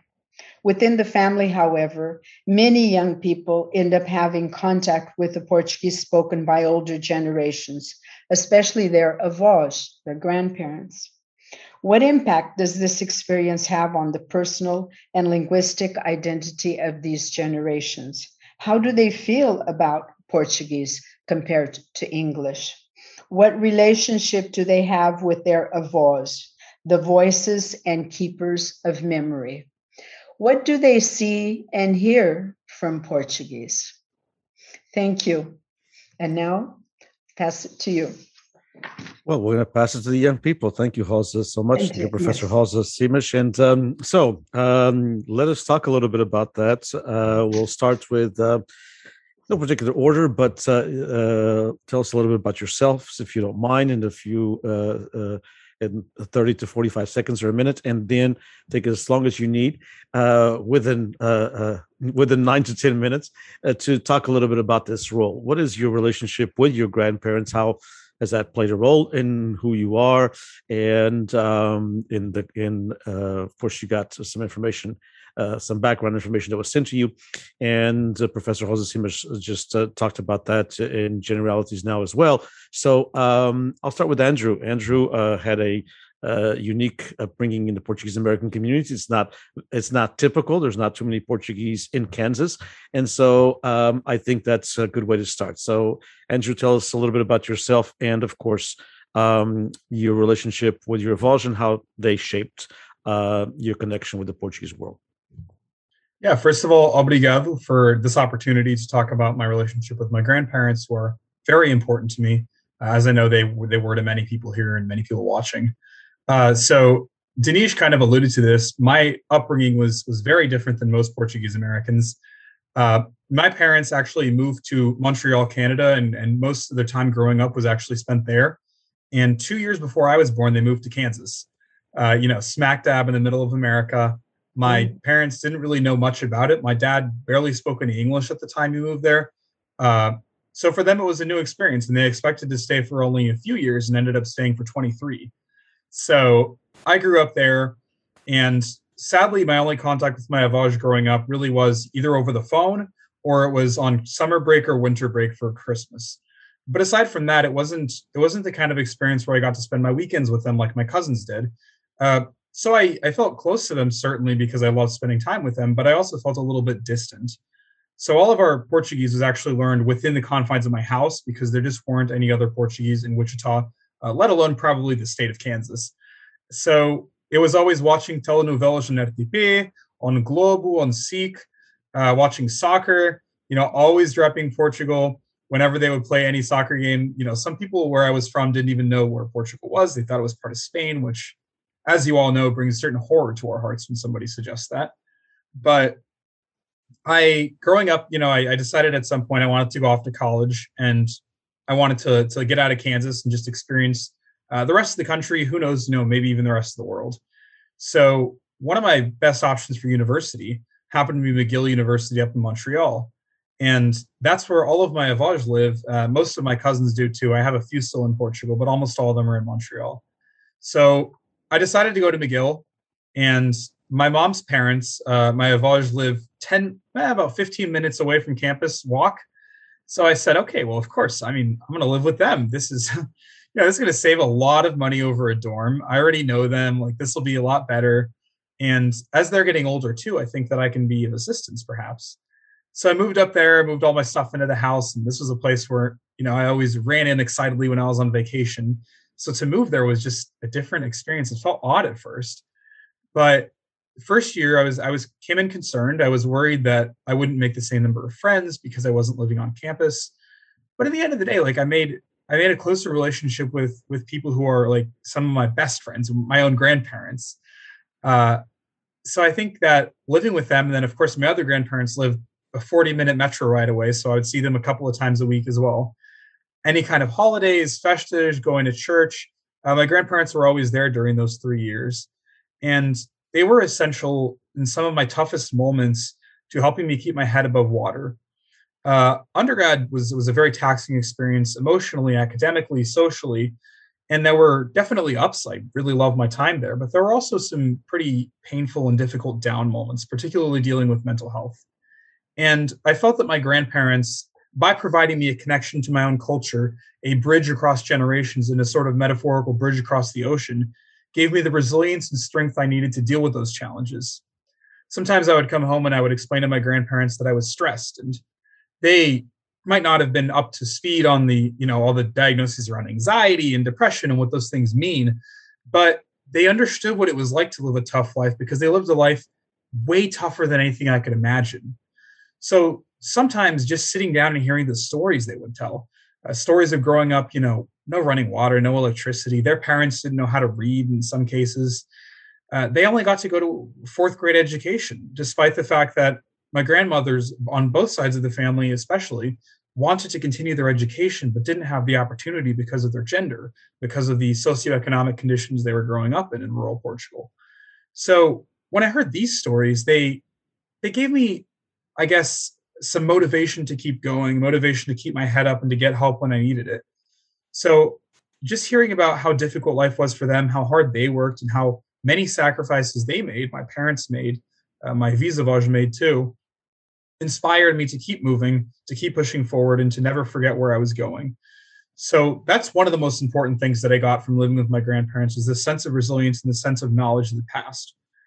And with that knowledge of the past came a set of, I almost felt obligations. And in a world right now where, especially our generation, tries to be free of all obligations, right? We don't want anybody telling us what to do. We want to do our own thing. We want to be independently happy and, and very individualistic mentality. Uh, being with your grandparents, and I think knowing your avage well, is a nice counterweight to that. Obviously, it's important to, to follow your dreams and to follow your destinies and passions, but they remind us of the duties we have to those who came before us because of those sacrifices.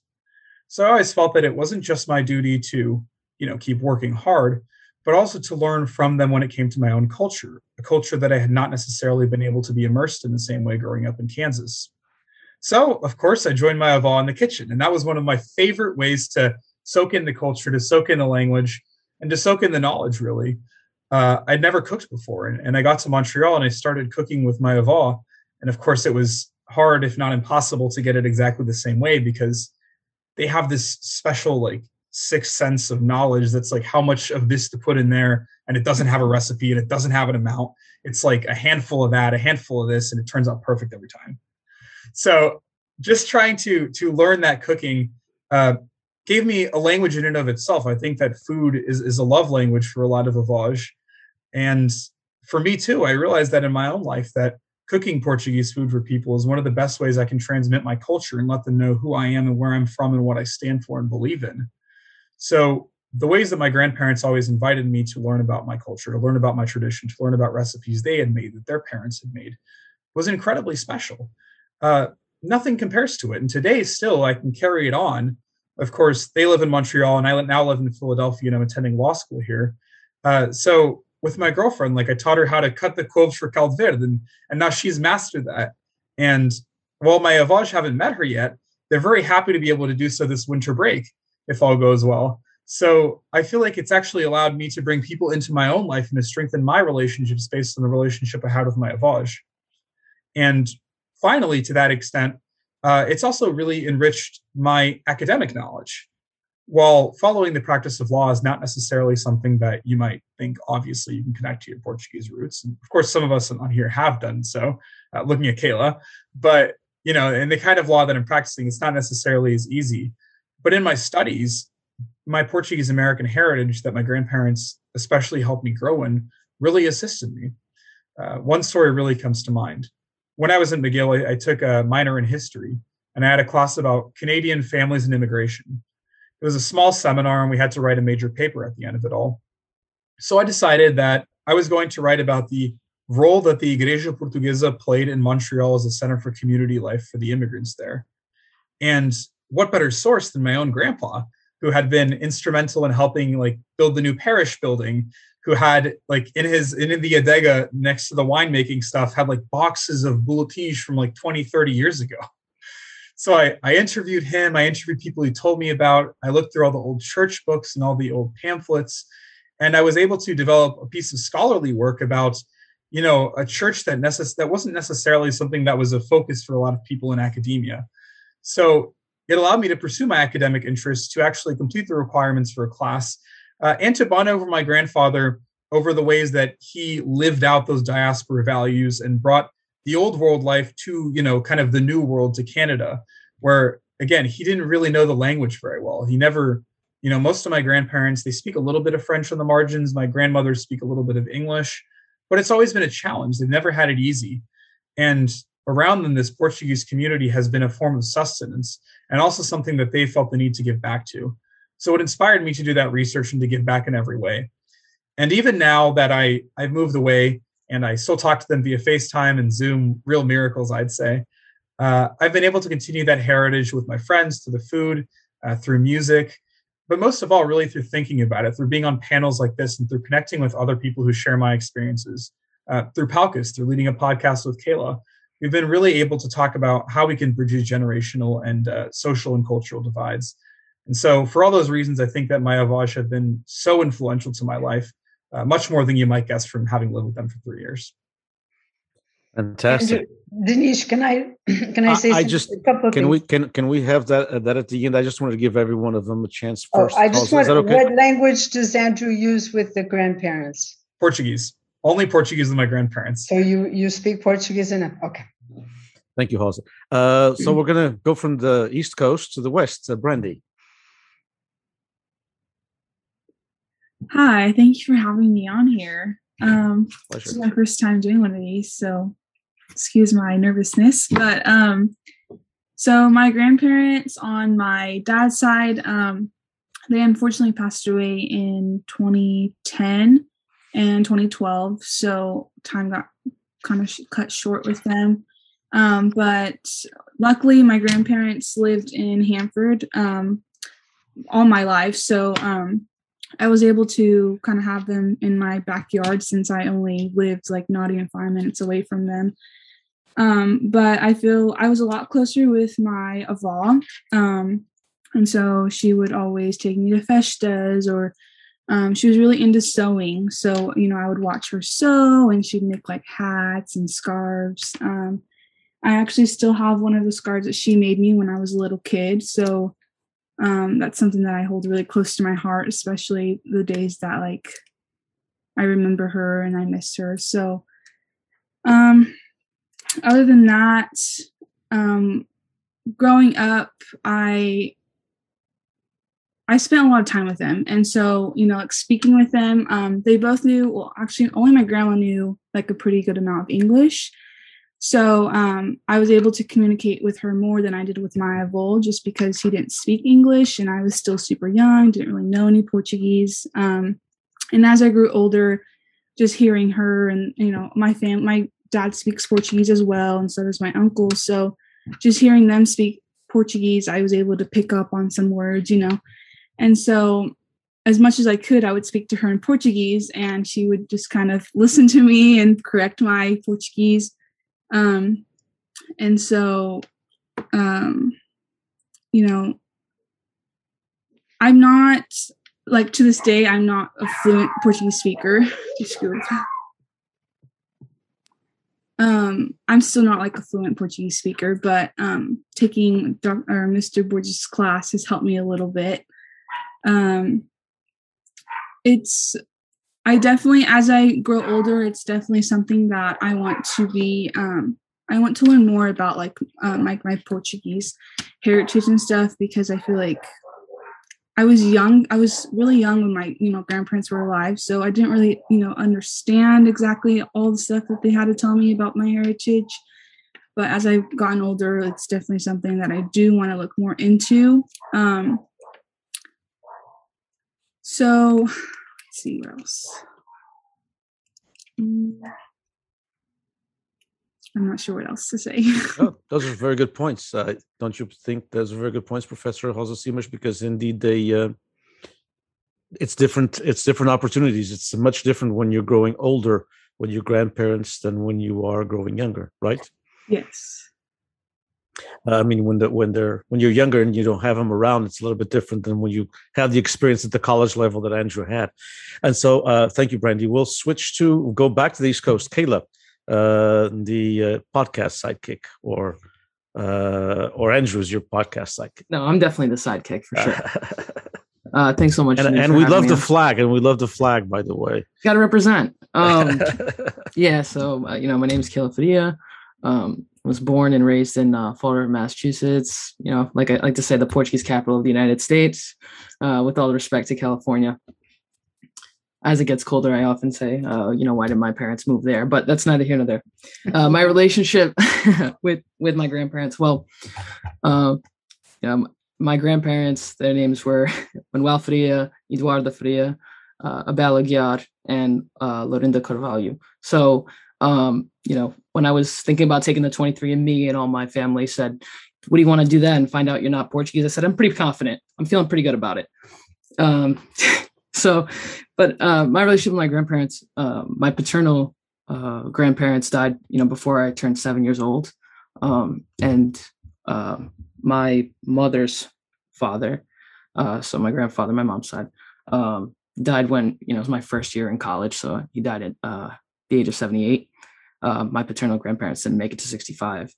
Um, and actually, my uh, maternal grandfather uh, died in 2009 on this uh, on this day. So uh, it's a special thing for me to be here today, uh, talk a little bit about them, and um, you know, I, when I think about sort of like my relationship with them, like I can't I can't speak so much to sort of memories that you're not sure if you created them or if you know they're something that you sort of remember from a picture or if something idea that you made up with you know sort of my paternal grandparents when i was seven um but uh or six rather uh, but you know with um with my mom's parents um i had a lot of memories of with them you know sort of growing up um you know uh in the summer times especially with sort of all my cousins.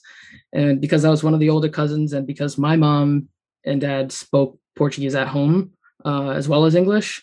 I was a little bit better for, so I was like the translator in those days, if you can believe it or not. And um, yeah, so uh, my relationship with my only living grandparent now, uh, you know, has sort of evolved over time.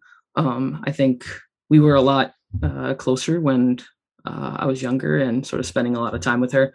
Uh, you know, I did like a, I was a bit of a Portuguese school dropout uh, unfortunately. uh, but you know, I learned I learned more, you know, playing Uno with her. Uh, you know, she she got to learn a couple, you know, English words. Um, I don't really speak Portuguese, um, you know, in my, uh, you know, with any sort of fluency or full sentences. I've been called bilingual in the past, uh, sort of when I was real young, middle school uh, age, and moving away from this area, I, I used it not at all, pretty much. Um, and so it sort of, unfortunately, has kind of has kind of left uh, left me with those like sort of instincts that I naturally had in the beginning. Um, so yeah, um, so we would like play Uno and that kind of thing, and um, and now you know, uh, she has dementia, so it's it's a little bit different to um, relate. Um, but yeah, so you know, she she probably knows like less uh, you know, she definitely knows like less English than I know Portuguese, despite being in this country for, for quite a long time. Um, my dad's parents, and, and he came over, he was 13 when he came over in 1978. And my mom's parents and her, uh, you know, she came over when she was 13, my mom um, as well.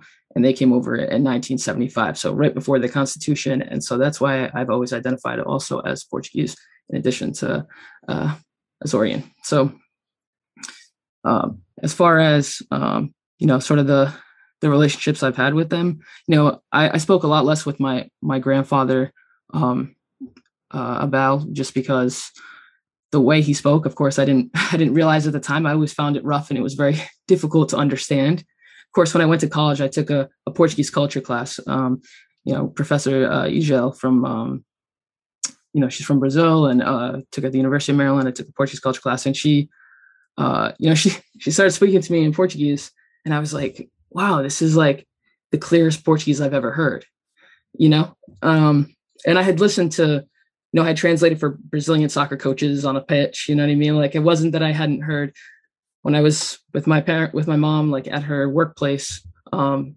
you know, one of the people there, you know, started speaking in Portuguese to me. And I was like, I don't understand what's going on. I remember asking my mom, like, you know, she's like, oh, she doesn't understand. And I was like, she understands.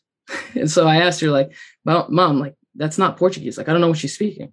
And so she, you know, she's from Fayal, and uh, so, but so I kind of got exposed to different like languages within the Portuguese, different dialects, I should say, within the Portuguese um, language.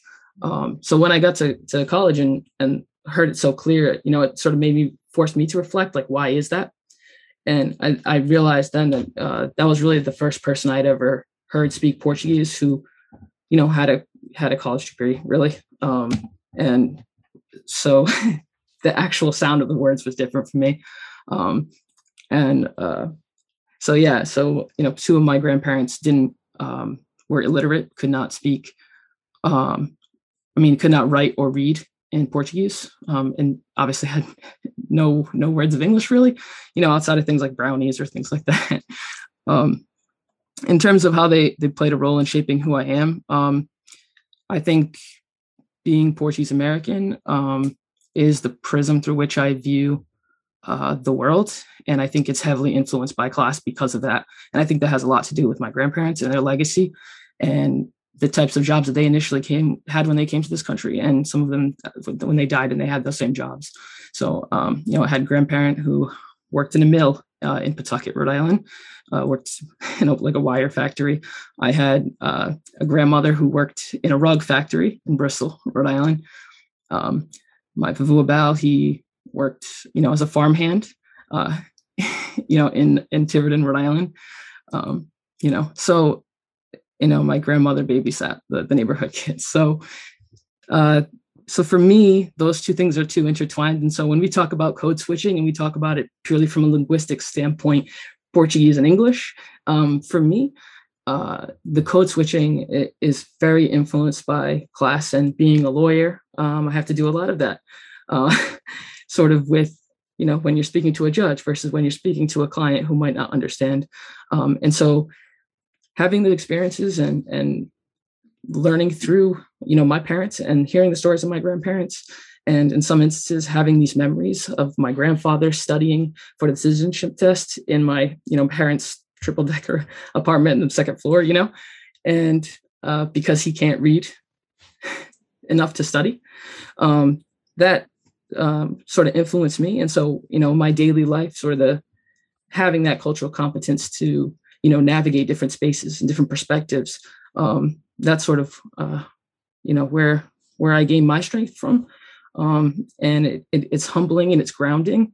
And if you drop me off in Portugal right now, I would be struggling despite having all these years of education and wonderful experiences. And yet they somehow made it work um, you know, with with very little um, opportunity that was given to them. So, um, you know, for me, that's uh, the ultimate expectation is to try to live up to the legacy that they set for me.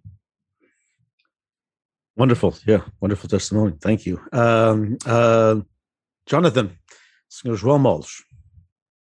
Hello, everyone. Uh, just uh, just want to say thank you first to everybody who invited me onto the panel. It's really great to do something similar to this um, and do it on the Portuguese language side of things. I haven't done a panel like this before, so that's really really exciting. Um, on the kind of the background with my relationship with my grandparents and it kind of varies a little bit, or I'd say quite a bit from grandparent to grandparent. The reason why I say that is on my mom's side, um, those grandparents are still one of them is still in uh, in Teseda. Uh, my grandmother, the other one passed. My grandfather passed away um, in 2013. Um, actually passed away like a week before I went to go visit him for the first time. A week before I was flying to the Azores, so that was kind of a sad situation. I was trying to, you know, learn a little bit from him and you know the his story but God didn't have that uh, in plan, which is totally totally okay. It's in His hands. But from my father's side, um, uh, those grandparents did come over to the United States, and from my father's side, and that grandfather, um, him and I's relationship, uh, I would say it was established, but considering um, how young I was compared to my older siblings, my older siblings, I have two older siblings that are both 10 years, at least 10 years older than me.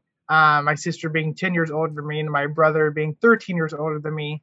Um, that relationship uh, not necessarily wasn't necessarily grounded because as he got older um, started dealing with you know some mental issues or like alzheimer's and things along those lines the connection that him and i could have had maybe wasn't established as maybe some of my siblings as they also obviously got to grow up with him a little bit more than me uh, with me.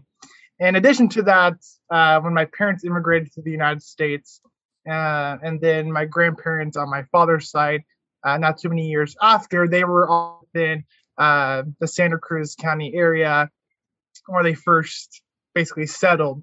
And that way, you know, my siblings kind of had a much better relationship with my fa- the grandparents on my father's side a lot more because you know, they're basically down the road, same city, same town, uh, in the Watsonville Freedom area, where a lot of actually my Portuguese family lives currently.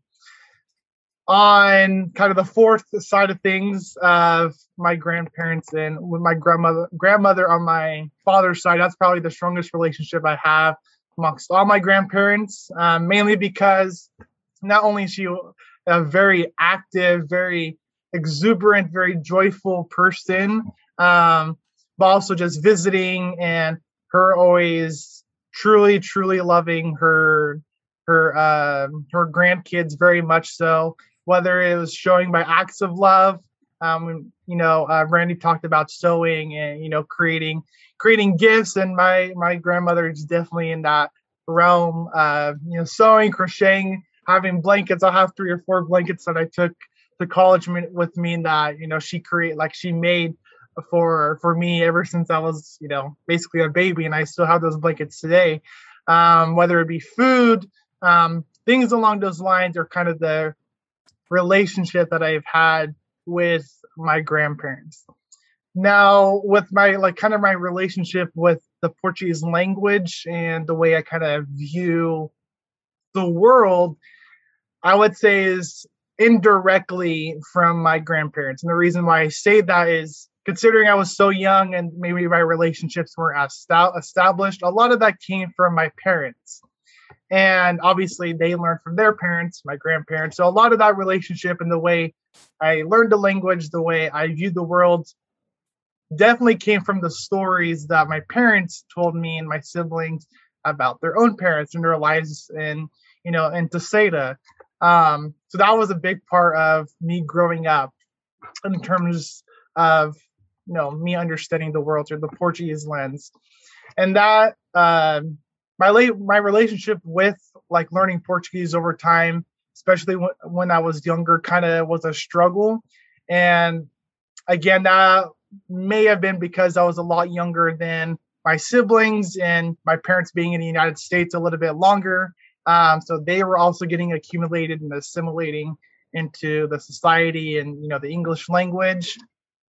And by the time I was born, my family was already in Turlock, California, which is where I'm from, where I was born in Modesto, lived in Turlock my entire life, uh, from Turlock my entire life. So that dynamic there kind of influenced uh, my struggle of learning the language over time. And that's because, you know, going into English speaking schools and things like that, you know, people or children are going to speak more the language that they hear more hours of the day than um, the language that they don't hear as much. Which you know, spending seven hours a day at a school is going to change the the mind of you know, you know, a child. So that's kind of not to make that as an excuse, but it's kind of how it's happened over time, um, a little bit. And even though at home, like you know, my parents would ensure that I would speak as much Portuguese as I can, and my my dad would always say "outra língua" to make make like make sure I shift my mind, uh, you know, to start speaking Portuguese or respond to him in Portuguese or something like that. That way, I wouldn't lose it. But honestly, and from a transparency standpoint, like I did, I did lose a little bit. Like I learned uh, quite a bit as I got older. Um, I'd say probably ever since maybe senior year of high school, graduating 2017 till now, I've probably learned probably a lot more Portuguese just by interacting with or truly understanding Portuguese people, interacting with more uh, Portuguese people their festas and events is probably a big way that I've just understood the language and picking up on things. That, in addition to, um, I was super, super excited to have the opportunity to take the Portuguese language class um, for uh, Professor Borges. Uh, I think it was last semester. I think it was last semester. Um, before I graduated from Fresno State, was like I need this uh, to like solidify, you know, what I know and what I want to continue to learn, and some like being ultimately fluent in Portuguese, um, reading, writing, and speaking to as much as I can is definitely a goal of mine. Um, to ensure that you know it sticks with me forever. In addition to how the language kind of shapes the way I view the world, and it goes back to my grandparents and my parents. Is my family even now we are deeply devoted to like the agriculture industry. My family, um, we grow almonds in the California Central Valley. Before that, in the Santa Cruz area, we're still involved in agriculture. And guess what? Basically, agriculture was their livelihood in you know the Azores as well. Um, with you know just you know couple a few acres of land to grow wine or whatever they or excuse me grow grapes and create wine and um, have some pigs for matanzas and things along those lines have definitely changed the way I was raised in terms of the stories and the morals and values that parent my parents and grandparents instilled into me because of those experiences that they had back in the Azores with agriculture. And those have definitely been instilled to me. Like my honestly, my plan is to become uh, a teacher of agriculture for high school students in the future. And a lot of that was the passion was created from my Portuguese heritage because that was their livelihood. And the way that's kind of shifted my lens out looking at looking at the world is because uh, the struggle and you know because of the stories that you know my parents and grandparents have of the struggle and the very hard work that they have to go through in the Azores and to Teseda definitely shift uh, my perspective of what kind of benefits we have in the United States, what kind of privileges as you know being first generation here versus being born in Teseda and having to deal with um, you know the environment over there definitely has changed the way I've looked at you know how the world works, uh, the value of a dollar. You know those things. Uh, those those things in mind have consistently pushed uh, pushed me ever since you know ever since growing up with the Portuguese my Portuguese parents and being involved with the Portuguese community in the Turlock area. Um, so yeah, that's kind of what my experience is a little bit um, with the language and my grandparents. Wonderful. That was very, very good. Also, thank you. Thank you, Jonathan. And you do speak Portuguese very well. A gente falou muito em português na aula. Uh, he was one of a, a handful of students that always try the best. Um, and, and as well, he does speak for Portuguese very well. E se não trabalhar bem, ser professor de agricultura, posso ser professor de português. Precisamos de muitos. Uh, Angela, we'll turn to Angela Costa Simões, who is a little bit from a different generation from these, just a little bit, about a few years, but uh, she's also the president of the Portuguese American Leadership Council of the United States, PALCUS. PALCUS does a wonderful job with um, a group called Next Gen that's uh, Kayla and Andrew are leaders in, and hopefully Brandy and Jonathan can get involved as well. Um, and so um, a little bit of different generation, but also some I know that you've had some experiences and talk a little bit, if you might, Angela, about uh, not just your grandparents, but also now having a daughter, how mm-hmm. you see that continuing. Sure. So I'm third gen Angela Simoes, um, born and raised in Sacramento, California, third generation on both sides, but 100% Portuguese down the line. But my my parents were born in California. All four of my grandparents were born in California. Um, and Angela, sorry, yeah. are you Patricia's daughter? Yes, Rosa. Every oh time I God. see you, every time I oh see you, God. I think of when you came to the Sacramento Hall and you taught us how to dance. And you, like, I remember, and you had long, kind of curly hair. It's a very, very fond memory. I always remember you, Rosa. Oh, yeah. Wow. it's, it's been a long time. I'm speechless. Great yep. to hear. Yep. Great. Okay. Um, and so, I mean, gosh, growing up, being Portuguese and being with our grand, it was just a standard part of life, right? We went to the festas every weekend. Uh, my cousins and I were on floats as angels before we could walk. And then when we could walk, we were carrying the rosary in the parade. And then we were, you know, queens and side maids and whatnot. And, you know, at that time, really, we really didn't have a choice. Our parents just did it. Like, oh, we're going to fetch this. That, that's what we do, right? Um, and when it came to our grandparents, our grandparents were always a part of our life as well. I mean, every holiday, uh, you know, my my paternal grandparents lived in Stockton because that's where my dad is from, and then my mom's parents lived in Sacramento. So, you know, on Christmas, it was Christmas Eve with my mom's family, Christmas Day with my dad's family, you know, wasn't too far away. Um, but that was just standard. You were going to see your grandparents on holidays and you saw your grandparents pretty often on the weekend. We saw my my mother's parents more often because they lived closer to us, but birthdays and uh, St. Patrick's Day and Halloween, and I mean, just they were an integral part of our life.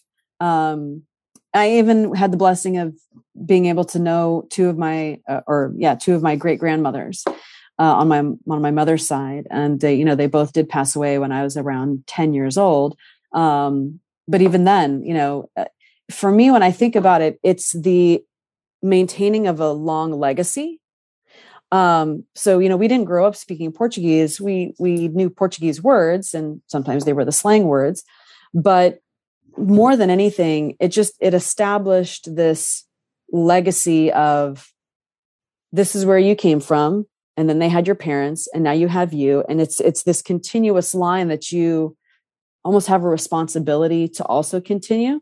Um, and so then you know denise when you mention our daughter you know my husband is portuguese as well. Um, you know we've we don't attend the festas as much as you know maybe we would like or that we should but we do other things. And i will say um, you know unfortunately uh, she was only exposed to uh, three of her grandparents for about the first five, six years of her life, because um, three of them have passed away, and she has one grandparent left, my mother.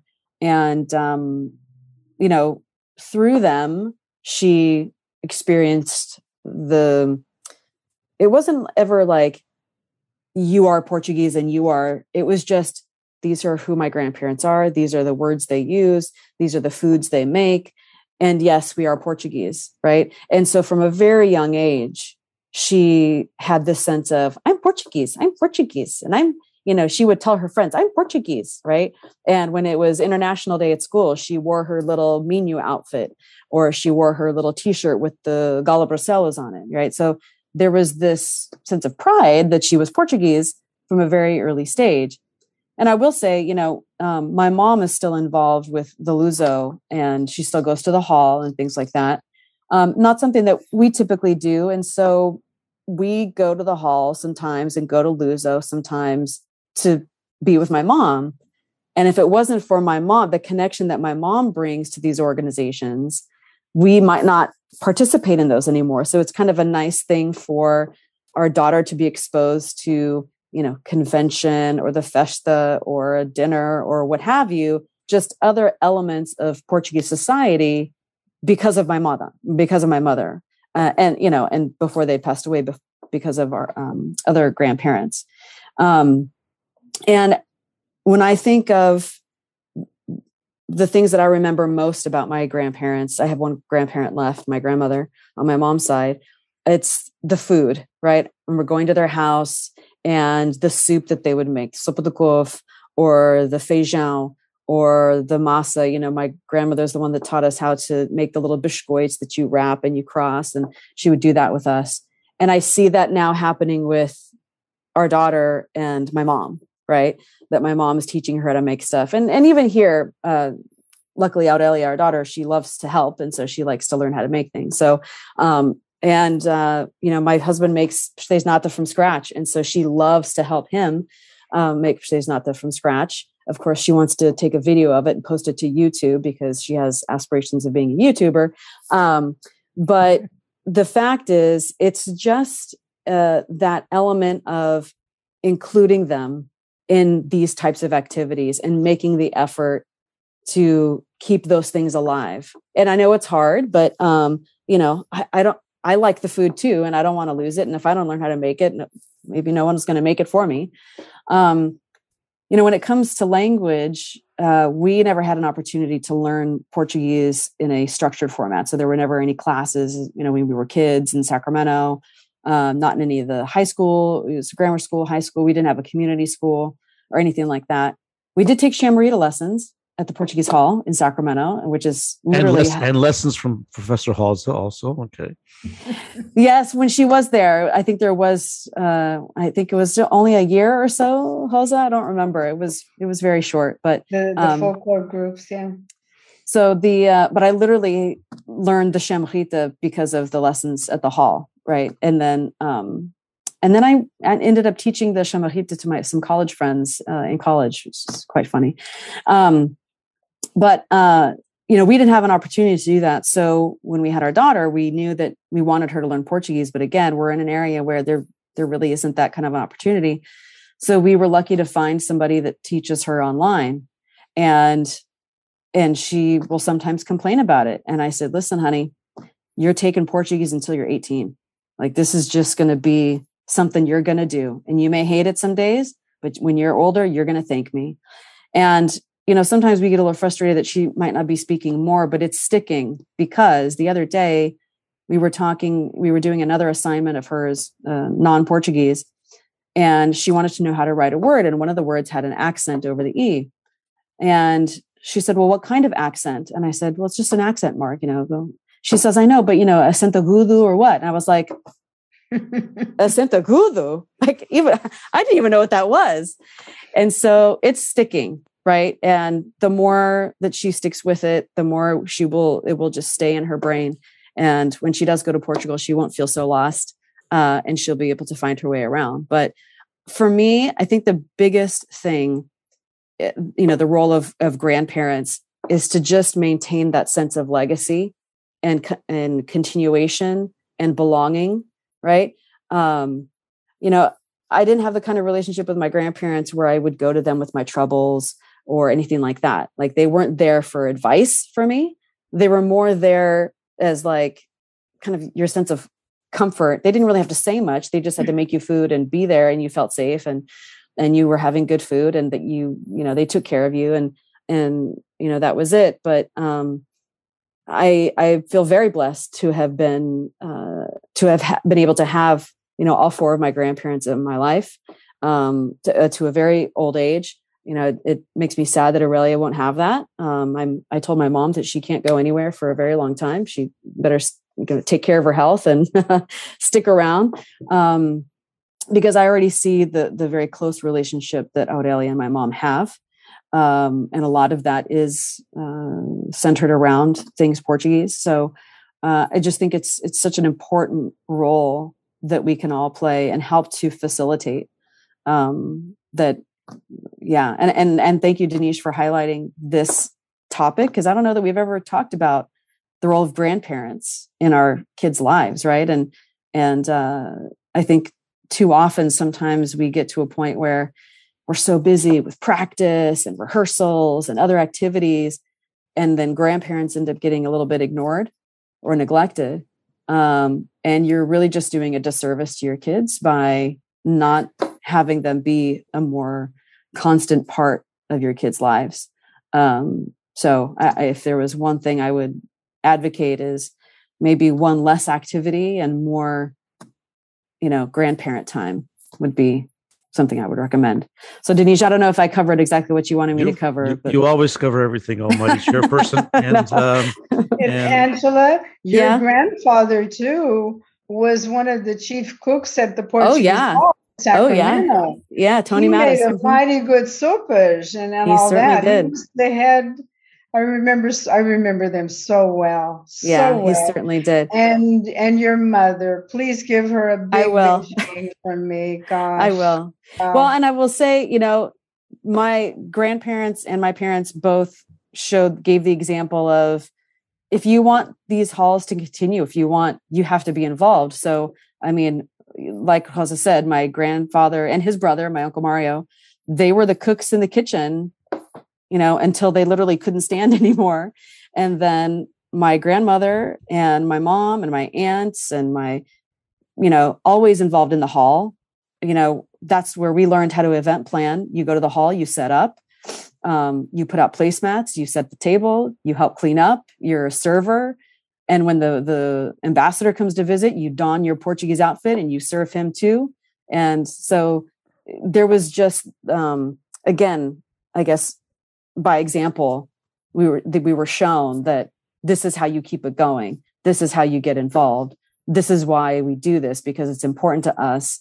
And you know it being portuguese has been such a strong part of my identity for so long. Even in high school um, I opted to not go to homecoming many years. Instead, I went to a steak and oyster at the hall because I knew I'd have a better time there.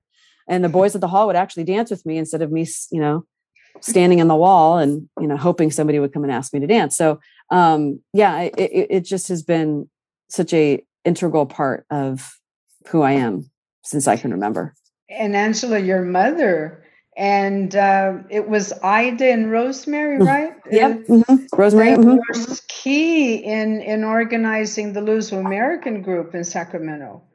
And uh, I don't know what you feel, but I think the participation in those conventions and in the monthly meetings and all was very important and is very important for young uh, Luso descendants in California. No, it absolutely is. And I'm sure Denise will agree. It's a whole other conversation to talk about uh, the participation in these events and how you keep it going. And and yes, young people should should participate and and yes, the elder generation should be more welcoming as well. Again, whole other webinar topic. Well, we're a little bit over the time, um, but it was perfect. Um, and so I'm going to pass it back to Professor Rosa Simers to give kind of a closing uh, statement. I want to thank each and every one of you for taking time, for sharing your stories. Wonderful. I do agree with Angela that maybe um, because this conference, and I think Professors Manuela uh, Marujo and uh, Aida Batista and Professor Rosa Simers would all agree with me that these conferences are not just about giving answers, they're about creating more questions and more opportunities. We can't just talk about grandparents every two years. We, as you said, Angela, we have to make a little bit more connections, and that's was very important. Thanks for uh, I know you're busy, but thanks for being part of this along with these other young, uh, uh, outstanding young men and women, because we at PBBI we can commit to cre- creating all uh, with Palcus, um, forging partnerships because we're all about partnerships at PPBI and also at Palcus, and having more of these conversations and more of these events on an ongoing basis, actually, even to prepare for the next conference, which will be two years from now. It must be a dialogue that we must continue. But I'm going to, for a closing uh, statement, I'll pass it to Professor Rosa Simers. Oh, well, this was an absolute wonderful experience for me overall in preparing and now in being with you. Um, I must say, I'm recently retired, and you made me miss my students so much. It's so gratifying to work with uh, the different generations with younger people. And of course, Angela was super special uh, because of the common ground we have from our past. And I would say, I, I thank you so much, all of you, for participating. It was an absolutely um, enthralling uh, experience to, to be on this panel. And I guess I'll close with uh, something that uh, Andrew made me think of when he was talking about how um, we today have this pull to be individualistic and to be out on our own and independent, but yet that there's a need to connect um, there was a saying that uh, I shared with my parents that I think is really basic.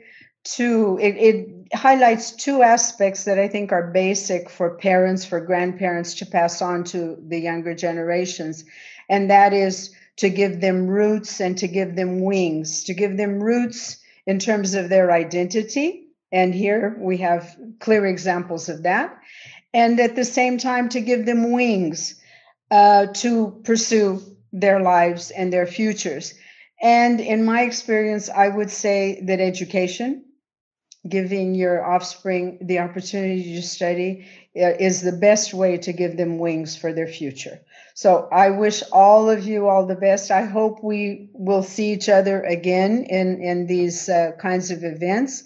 And I thank uh, Professor Dinesh again. He was an absolute wonderful um, maestro of this whole uh, conference, which was um, very, very exhilarating and exciting.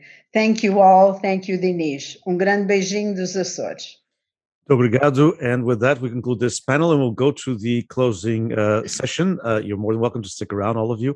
Uh, and so the closing sessions are going is going to be very, very um, short, but uh, we have two wonderful uh, poems that we want to share with you. We have one of them live and the other one uh, is coming to us in a recording because he's a Portuguese language teacher in Massachusetts, Logan Duarte, young man, and he's uh, busy teaching at this time. And so I'm going to bring up the recorded version because sometimes my uh, computer, uh, we have, of course, uh, sometimes I have one mind and my computer has another mind. Uh, and actually, it's probably my fault, not the computer's fault. But uh, I'm going to uh, do that e vou passar também para a língua portuguesa. Portanto, vamos uh, proceder a, a, ao encerramento uh, do Congresso, a vez e a voz uh, neste, neste caso só avós dos avós, uh, o outro aqui era a vez de avós, uh, e portanto eu quero agradecer obviamente a todos que participaram nos variedíssimos painéis, inclusivamente aqui os jovens agora no fim, Uh, quero, uh, portanto, agradecer uh, às, às moderadoras que foram impecáveis, as minhas amigas Aida e Manuela. Quero agradecer as palavras gentis da, da professora Rosa Simas também. E ehm, quero, devia também agradecer, e, e, portanto, o desafio que, que a Manuela me colocou, mas não sei se agradeço, porque eu tenho aqui mais uns cabelinhos brancos, uh, mas na, na, realidade agradeço imenso. Um, é uma oportunidade única continuarmos com estes diálogos, estas apresentações que foram todas excelentes, desde a primeira à última, foram, na minha opinião, excelentes e não estou a dizer isto porque organizei ou co-organizei, obviamente, o Congresso, estou a dizer porque foram, na, na realidade, uh, de facto excelentes uh, e, e, gostei muito de ouvir e de participar e gostaria imenso, obviamente, de participar no próximo Congresso um, em, um, em, em, em, Montreal, no Canadá, e vamos falar disso daqui a pouco. Portanto, permitam-me que tenha este espaço para apresentar este primeiro poema, espero que estejam a ver, e depois temos um outro poema, este em inglês, e depois, uh, de uma razão ou outra, deixem-me partilhar aqui. Um, só ver se nós tivermos algum problema com uh, o próprio o próprio uh, poema que não está a aparecer, por qualquer razão. Uh, nós iremos ao poema ao vivo primeiro, mas deixem-me só verificar algo mais, por favor. Entretanto, eu talvez pudesse passar, enquanto uh, guardo o poema, passar para, para a professora Aida para também uns, um, um comentário final, se não se importa. Aida, estás em silêncio, se faz favor. Desculpa, esqueci-me que tinha, estava desligado.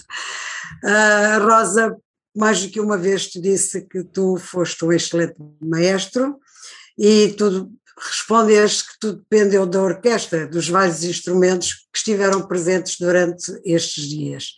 A nós, a e a Manuela, tu deste-nos a batuta Uh, e era um papel muito ingrato, porque a batuta não era para indicar uh, os diversos elementos que deviam tocar naquela altura, mas que tinham que interromper.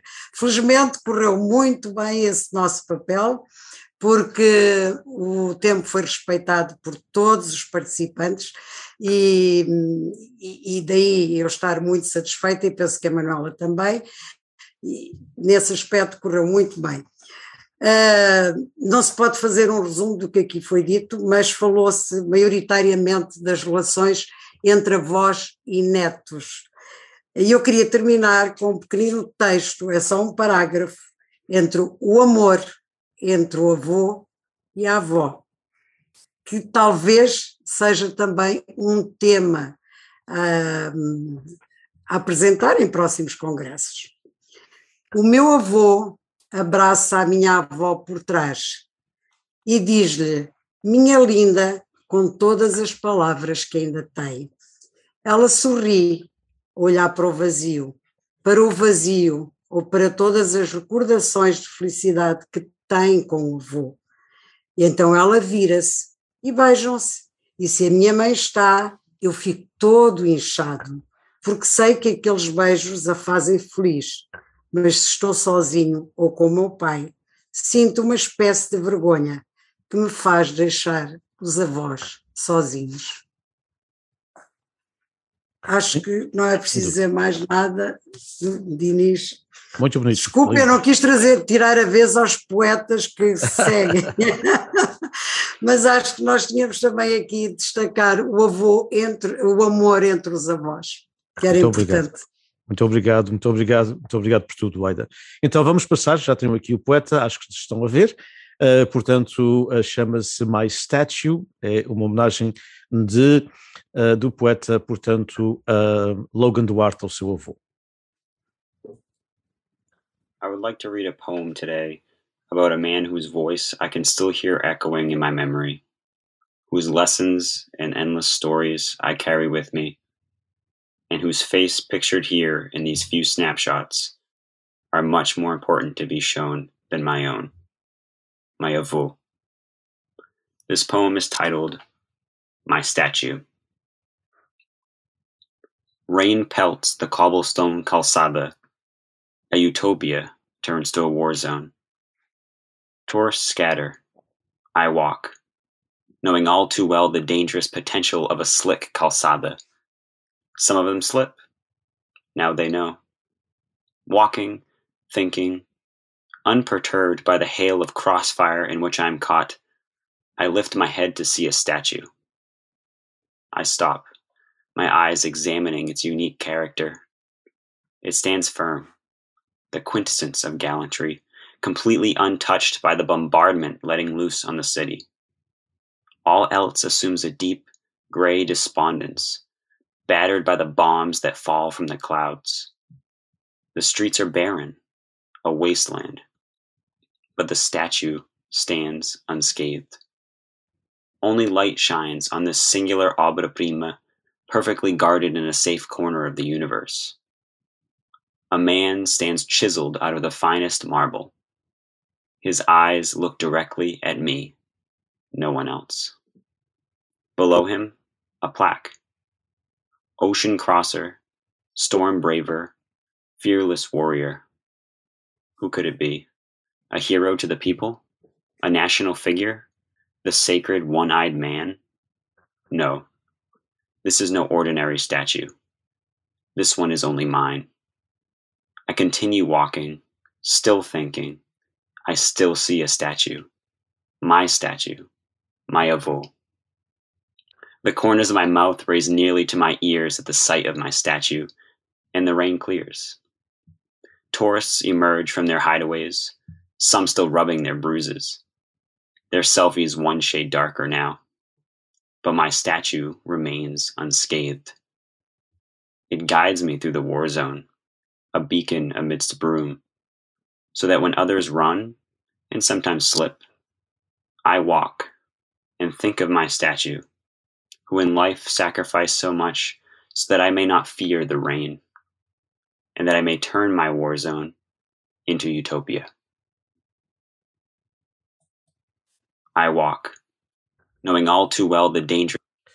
Tourists scatter. Agora sim, vamos terminar. Uh, desculpe o lapso no fim, mas foi o poema, portanto, uh, do Logan Duarte, que é professor de Língua e Cultura Portuguesas uh, numa escola secundária em Massachusetts, uh, e portanto que escreve, escreve muitíssimo bem, extremamente novo, uh, este poema dedicado à minha estátua My Statue to My Avô. E passamos agora para, uh, portanto, mais um poema, e desta feita, de, portanto, da poeta Esther de Souza, de Issá, que está connosco. Agradeço muito ter aceito o nosso convite, quase à última hora, para ler este seu poema. Muito obrigado. Tenho que ligar o som, uh, se faz favor. Desculpe. Acontece comigo todos os dias nas aulas.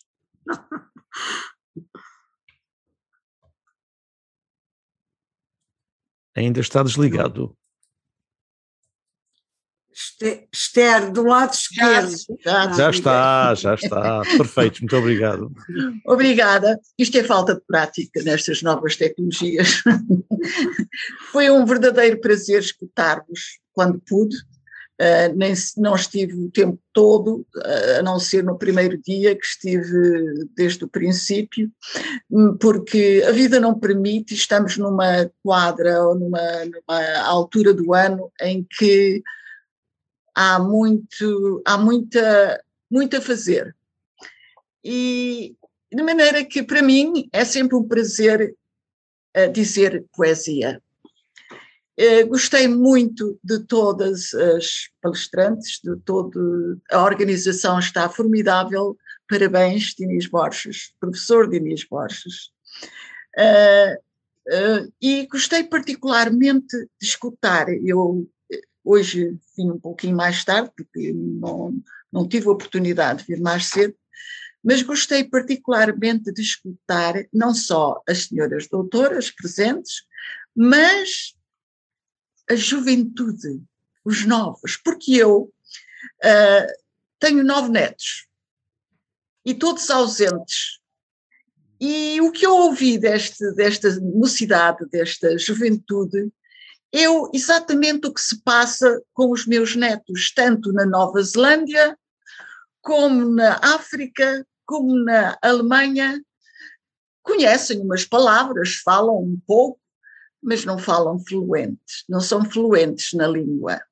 Mas cá está a avó que está sempre a lembrar-lhes e a, e a deixar vincado para o futuro a, a herança que eles receberam.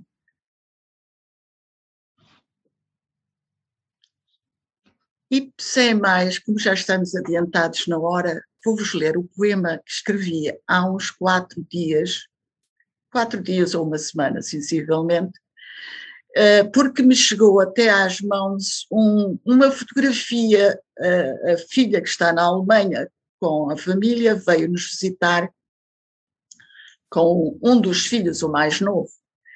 E esse rapaz é luso-alemão, que faz como ouvi alguém dizer, uh, parece-me que foi a última senhora que falou, uh, que tem toda, embora seja, tenha uma fisionomia com cabelos loiros, olhos claros, cabelos loiros, olhos claros, pele clara e alto, como o pai, que tem todo o gosto em dizer eu sou português, eu sou português. Quero, Portanto, por favor, passa ao poema. Desculpa, eu, eu sei, está bem, está bem. Sabes que eu gosto favor, muito de falar, de comunicar.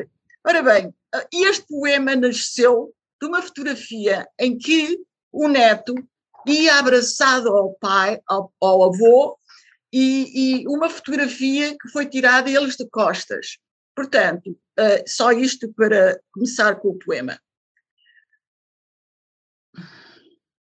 Numa noite estrelada de verão, lá para os lados da gente do mar, ouvia-se nas ondas batendo na areia rugido de canto repercutido que parecia por nós chamar. A brisa do mar trazia na sua proa voz cadente de fadista, cadista, castiça de Lisboa, coberta de nostalgia e pesar, cantando de lento fado como a rezar. Acompanhada da guitarra portuguesa, parecia rosário de penas, desfiado a cantar. Naquele embalo, naquele enleio de poesia cantada, que damos a escutar, entre trinados de guitarras, descendo fantasias de sonho e saudade, enquanto degustávamos o delicioso jantar.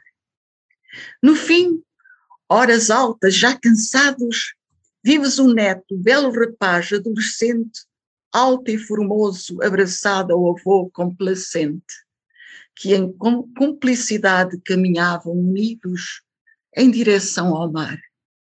Era o mar que os chamava para se refrescarem na brisa suave que soprava e os unia em abraço de amor. Não resistia tal imagem de ternura. Para a posteridade ficou fotografia resistada. E todas as vezes que nela pôs o meu olhar, com carinho e saudade fico rendida pela mensagem de amor nela contida. Muito obrigada. Muito bonito, muito obrigado. Muito bonito, muito obrigado uh, por partilhar este magnífico poema conosco. Uh, passo, Obrigada, eu. Obrigado, muito obrigado. Passo então para a Manuela, para a professora Manuela Marujo, uh, também para um testemunho uh, nesta cerimónia de encerramento. E já temos também em linha, acho eu, uh, conosco a professora Joaquina do, do, do Canadá, para falar um pouco sobre o projeto para daqui a dois anos. Mas, entretanto, Manuela, e depois mais alguma informação também. É muito rápido, queria, já disse particularmente ao Diniz que ele ter aceito o desafio, eu calculei, ele gosta de desafios, mas o entusiasmo com que o fez sensibilizou-me imenso e fez-me realmente comprovar, não é, que este assunto é um assunto de interesse internacional, como já tivemos a possibilidade de ver nos sete, nos sete congressos realizados, e cada vez mais o profissionalismo e as áreas de estudo multidisciplinares que temos observado nos congressos nos faz pensar que vale a pena continuarmos com este entusiasmo a chamar pessoas de todo o mundo para se dedicarem ao estudo das relações avós e netos. E especialmente é gratificante quando temos a oportunidade de ver os jovens, porque eles comprovam que vale a pena o nosso esforço, vale a pena as noites sem dormir e as noites e as horas sentadas assim em frente ao computador. Queria agradecer-te muito, Inês. Acho que o desafio foi aceito e foi realizado com toda a tua uh, capacidade de, de, fazer as coisas bem feitas. E eu, uh, o meu, a minha preocupação é sempre não deixar a ideia morrer e, portanto, tento entusiasmar outras pessoas eu gostava de chamar então a Joaquina e que ela dissesse quais são os projetos para 2023. Eu não, eu não a vejo, mas eu já promovi para. Sim. É, eu já a promovi para membro do, do, do, painel, portanto, mas ela, não sei se ela desligou, se nos está a ouvir. Está sim. Ela está. Ela ah, está muito bem, já está. Obrigado, obrigado. Ora, muito boa tarde. Ah, muito boa tarde a todos. Eu queria agradecer também a, a oportunidade que me é dada para anunciar, portanto, para 2003 o próximo congresso a Vozinete.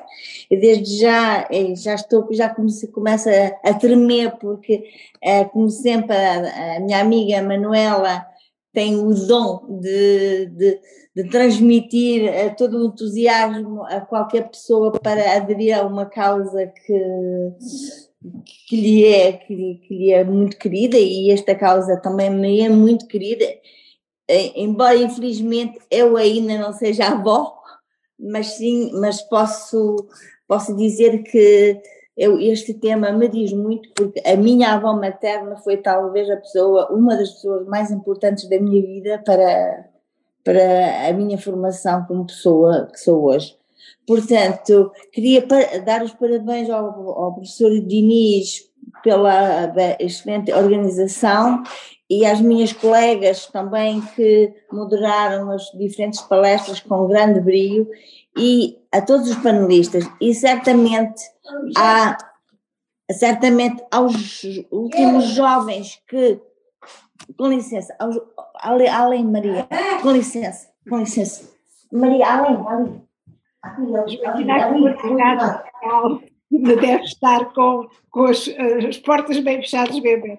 Não, eu estou, eu estou a gerir uma, uma senhora idosa que está, portanto, a ter sintomas de demência e está um bocadinho, só chegou ontem de Portugal, está assim um bocadinho destabilizada em relação a encontrar a casa de banho, o quarto, etc. Portanto, peço imensa desculpa.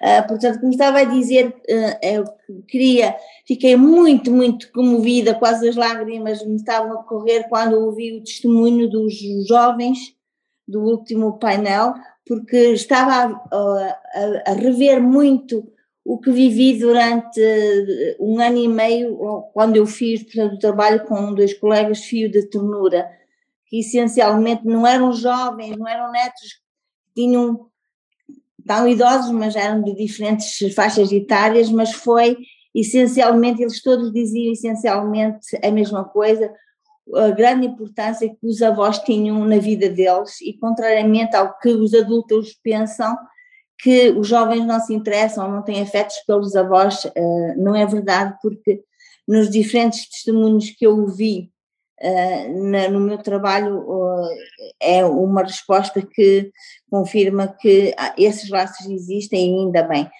Só queria dizer que em Montreal, em 2023, teremos certamente um, um congresso um bocadinho diferente, porque será em contexto de trilingue, portanto, como sabem, nós aqui no Quebec uh, temos duas línguas praticamente oficiais, que é o francês e o inglês, e uh, além do português, evidentemente que teremos uh, que utilizar. A minha perspectiva é de ter uma colaboração com um centro de história da, ligada à memória dos, dos cidadãos da cidade e temos a oportunidade de ser a primeira comunidade de entrar uh, nesse, nessa organização numa perspectiva de interculturalidade, portanto, certamente que o tema uh, será à volta de relações entre avós e netos em contexto intercultural, evidentemente. A minha ideia também é de estabelecer talvez uma ponte com a sociedade mais francófona dos lusos descendentes, porque temos uma, uma realidade em França de eh, que está muito presente a, a, nível da imigração e talvez vamos tentar uma certa aproximação, uh, de maneira também a gente ver, bom, é, ver, olha, isto não se passa só, as coisas não se passam só assim na, em nós, também se passa assim noutras, noutras coletividades, noutras diásporas e porque não noutras culturas, porque nós uh, habitualmente dizemos, ah, nós somos assim e assado, mas muitas das coisas é, são factos migratórios que são vividos por várias, várias etnias e é sempre bom saber que os outros também vivem um bocadinho o mesmo que nós vivemos em contexto de migração. Portanto, será isso. Espero que uh, teremos em grande massa um, uma participação. Ainda estamos em fase de também estabelecer, de pedir novas colabora colaborações com universidades aqui do Quebec eh, estamos a fazer esses, essas diligências, portanto, eh, espero que tenhamos um sucesso tão grande como o do professor Diniz e quero desde já, eh, mais uma vez, dar os parabéns à organização. Muito obrigado, muito obrigado. Uh, e estamos todos, portanto, a contar os dias já para 2023 em, em Montreal, uma das cidades mais bonitas do continente norte-americano. Uh, e, portanto, muito em obrigado mês, pelo seu trabalho. Em que mês só? Não foi dito em que mês? Ah, certamente que vai ser em setembro. Uhum. boa, boa altura. Uh, eu queria, antes de terminar, também duas ou três palavras. Primeiro, para dizer a todos os colegas, a todas as colegas, uh, que uh, iremos ter, obviamente, a publicação das atas, é algo que uh, eu tinha falado originalmente com a professora Manuela Marujo uh, e também já falámos os três moderadores, os três da Vida Airada, portanto, com a questão de, de elas, obviamente, serem publicadas, porque os trabalhos, nós sabemos que são trabalhos académicos extremamente profundos e não e, e 20 minutos não dá. Mas também, além de 20 minutos, já se torna cansativo em qualquer tempo, em qualquer espaço, quer seja mesmo presencial. E, portanto, um, todos os trabalhos, com todas as notas bibliográficas, uh, serão publicados, não só os, os, estudos, como também os trabalhos académicos, uh, os trabalhos académicos e eu, mas também os trabalhos criativos uh, e estes testemunhos dos jovens. Eu já lhes pedi e vou-lhes pedir que ponham, portanto, a, a, a, mão à pena, digamos assim, e que, portanto, passem estes seus pensamentos, eles estarão gravados, eles podem, podem ouvi-los mais tarde, não é? E, e passem isto, portanto, para escrito para que tenhamos também um espaço com os testemunhos. Tudo isso será organizado, leva tempo, uh, nós todos temos as nossas vidas, mas o intuito, e se a colega Joaquina permitir, seria apresentá-lo, portanto, como livro em, 2000, em setembro de 2023, no próximo Congresso. Será muito difícil fazer, obviamente, nos próximos meses, seria talvez possível tê-lo uh, presente daqui a pouco mais de um ano, mas por que não esperar um pouco mais e apresentá-lo ao vivo no Congresso de 2023, obviamente com a permissão uh, da, da, da, professora Joaquina. Um, e, portanto, esse será o nosso intuito. Uh, serão publicados nas línguas de que foram apresentados, testemunhos em português, em inglês, etc. Uh, e será uh, uma publicação da Bruma Publications, que é, portanto, uma editora que estamos neste momento a criar aqui no estado da Califórnia, em nível académico, porque, como todos vós sabeis, eh, existe aqui a Portuguese Heritage Publications, que tem feito um trabalho magnífico, mas não temos, neste momento, uma editora a nível do mundo académico e, portanto, dentro do Instituto, eh, o MOU, o Memorando de Entendimento, foi criado, aliás, a semana passada, entre a University Press, the California State University System, e o Instituto para a Criação da Bruma Publications, é o nome. E, obviamente, vamos precisar muito do apoio das professoras uh, Aida Batista, Rosa Simas e Manuela Marujo para a publicação uh, destas atas em livro, uh, que será, obviamente, uma coautoria de nós os quatro. eu e, dos, e das dezenas de apresentações uh, que tivemos ao longo dos últimos quatro dias. Permitam-me duas palavras para terminar mesmo. E, queria, algo que tinha uh, que escrevi esta manhã e que queria partilhar convosco, e como disse a, Aida, não, também não é poema, uh, longe disso, aliás, eu traduzo poesia e é uma das coisas mais muitas que eu gosto de fazer, porque cada vez que tento escrever um poema, depois traduzo um e digo, meu Deus, quer dizer, nunca escrevas poesia na tua vida. Uh, os, os netos veem a sua relação eu vi este congresso neste, neste prisma, eh, com os avós como algo importante para as suas vidas. Isto foi expresso em, em, eh, de várias formas. Com prazer, como laços emocionais e obrigações, e que afetam a forma como eles definem o significado dessa relação, como vimos ainda há pouco. As crianças mais pequenas veem a sua relação com os avós em termos de um avô ou uma avó, o que, ele, o que o avô ou a avó faz por elas. Tenho vivido isso com os meus netos, apesar de estarem distantes. Enquanto adolescentes, encontram no avô ou na avó alguém disposto a escutá-los. E apesar da distância, faço isso com o meu neto de vez em quando. E a manter a sua confiança. Os jovens adultos, com um pouco mais de perspectiva e experiência de vida, começam a transmitir melhor a influência dos avós nas suas vidas, particularmente na passagem do legado cultural e nos valores humanísticos. Os avós influenciam diretamente os seus netos em vários aspectos, como na transmissão dos valores familiares, no ensino de competências específicas ou até mesmo na substituição dos pais. Uma das funções mais importantes dos avós de hoje, na realidade, é o de serem modelos vivos e respiratórios do, do envelhecimento e de envelhecerem em toda a sua diversidade. O envelhecimento, portanto, tem várias facetas, obviamente. A família, cada vez mais multigeracional, molda a visão das crianças sobre o envelhecimento em geral e o seu próprio envelhecimento em particular. Os avós mais saudáveis e ativos de hoje, de hoje em dia são, de facto, têm uma oportunidade e são um, pilares e têm uma oportunidade de mudar completamente a forma como percebemos o envelhecimento. A forma como os pais respondem ao envelhecimento dos avós também ensina algo às crianças. Estabelece expectativas sobre como as crianças cuidarão dos seus pais quando estes forem mais velhos.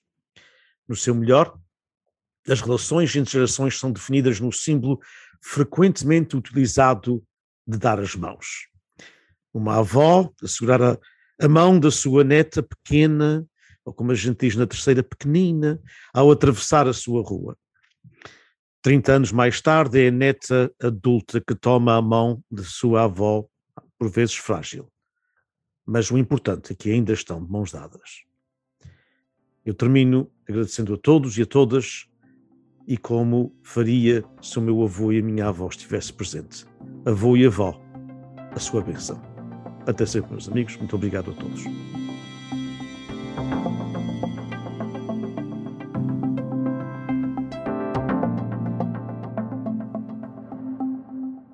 Thank you for listening to this University Series episode on the Palcus Podcast channel. The Palcus Podcast channel is the only podcast network dedicated to all things related to the Portuguese community and Portuguese language speakers. To learn more about Palcus, make a donation, or become a member, visit www.palcus.org. To send us your feedback, email us at palcus at palcus.org.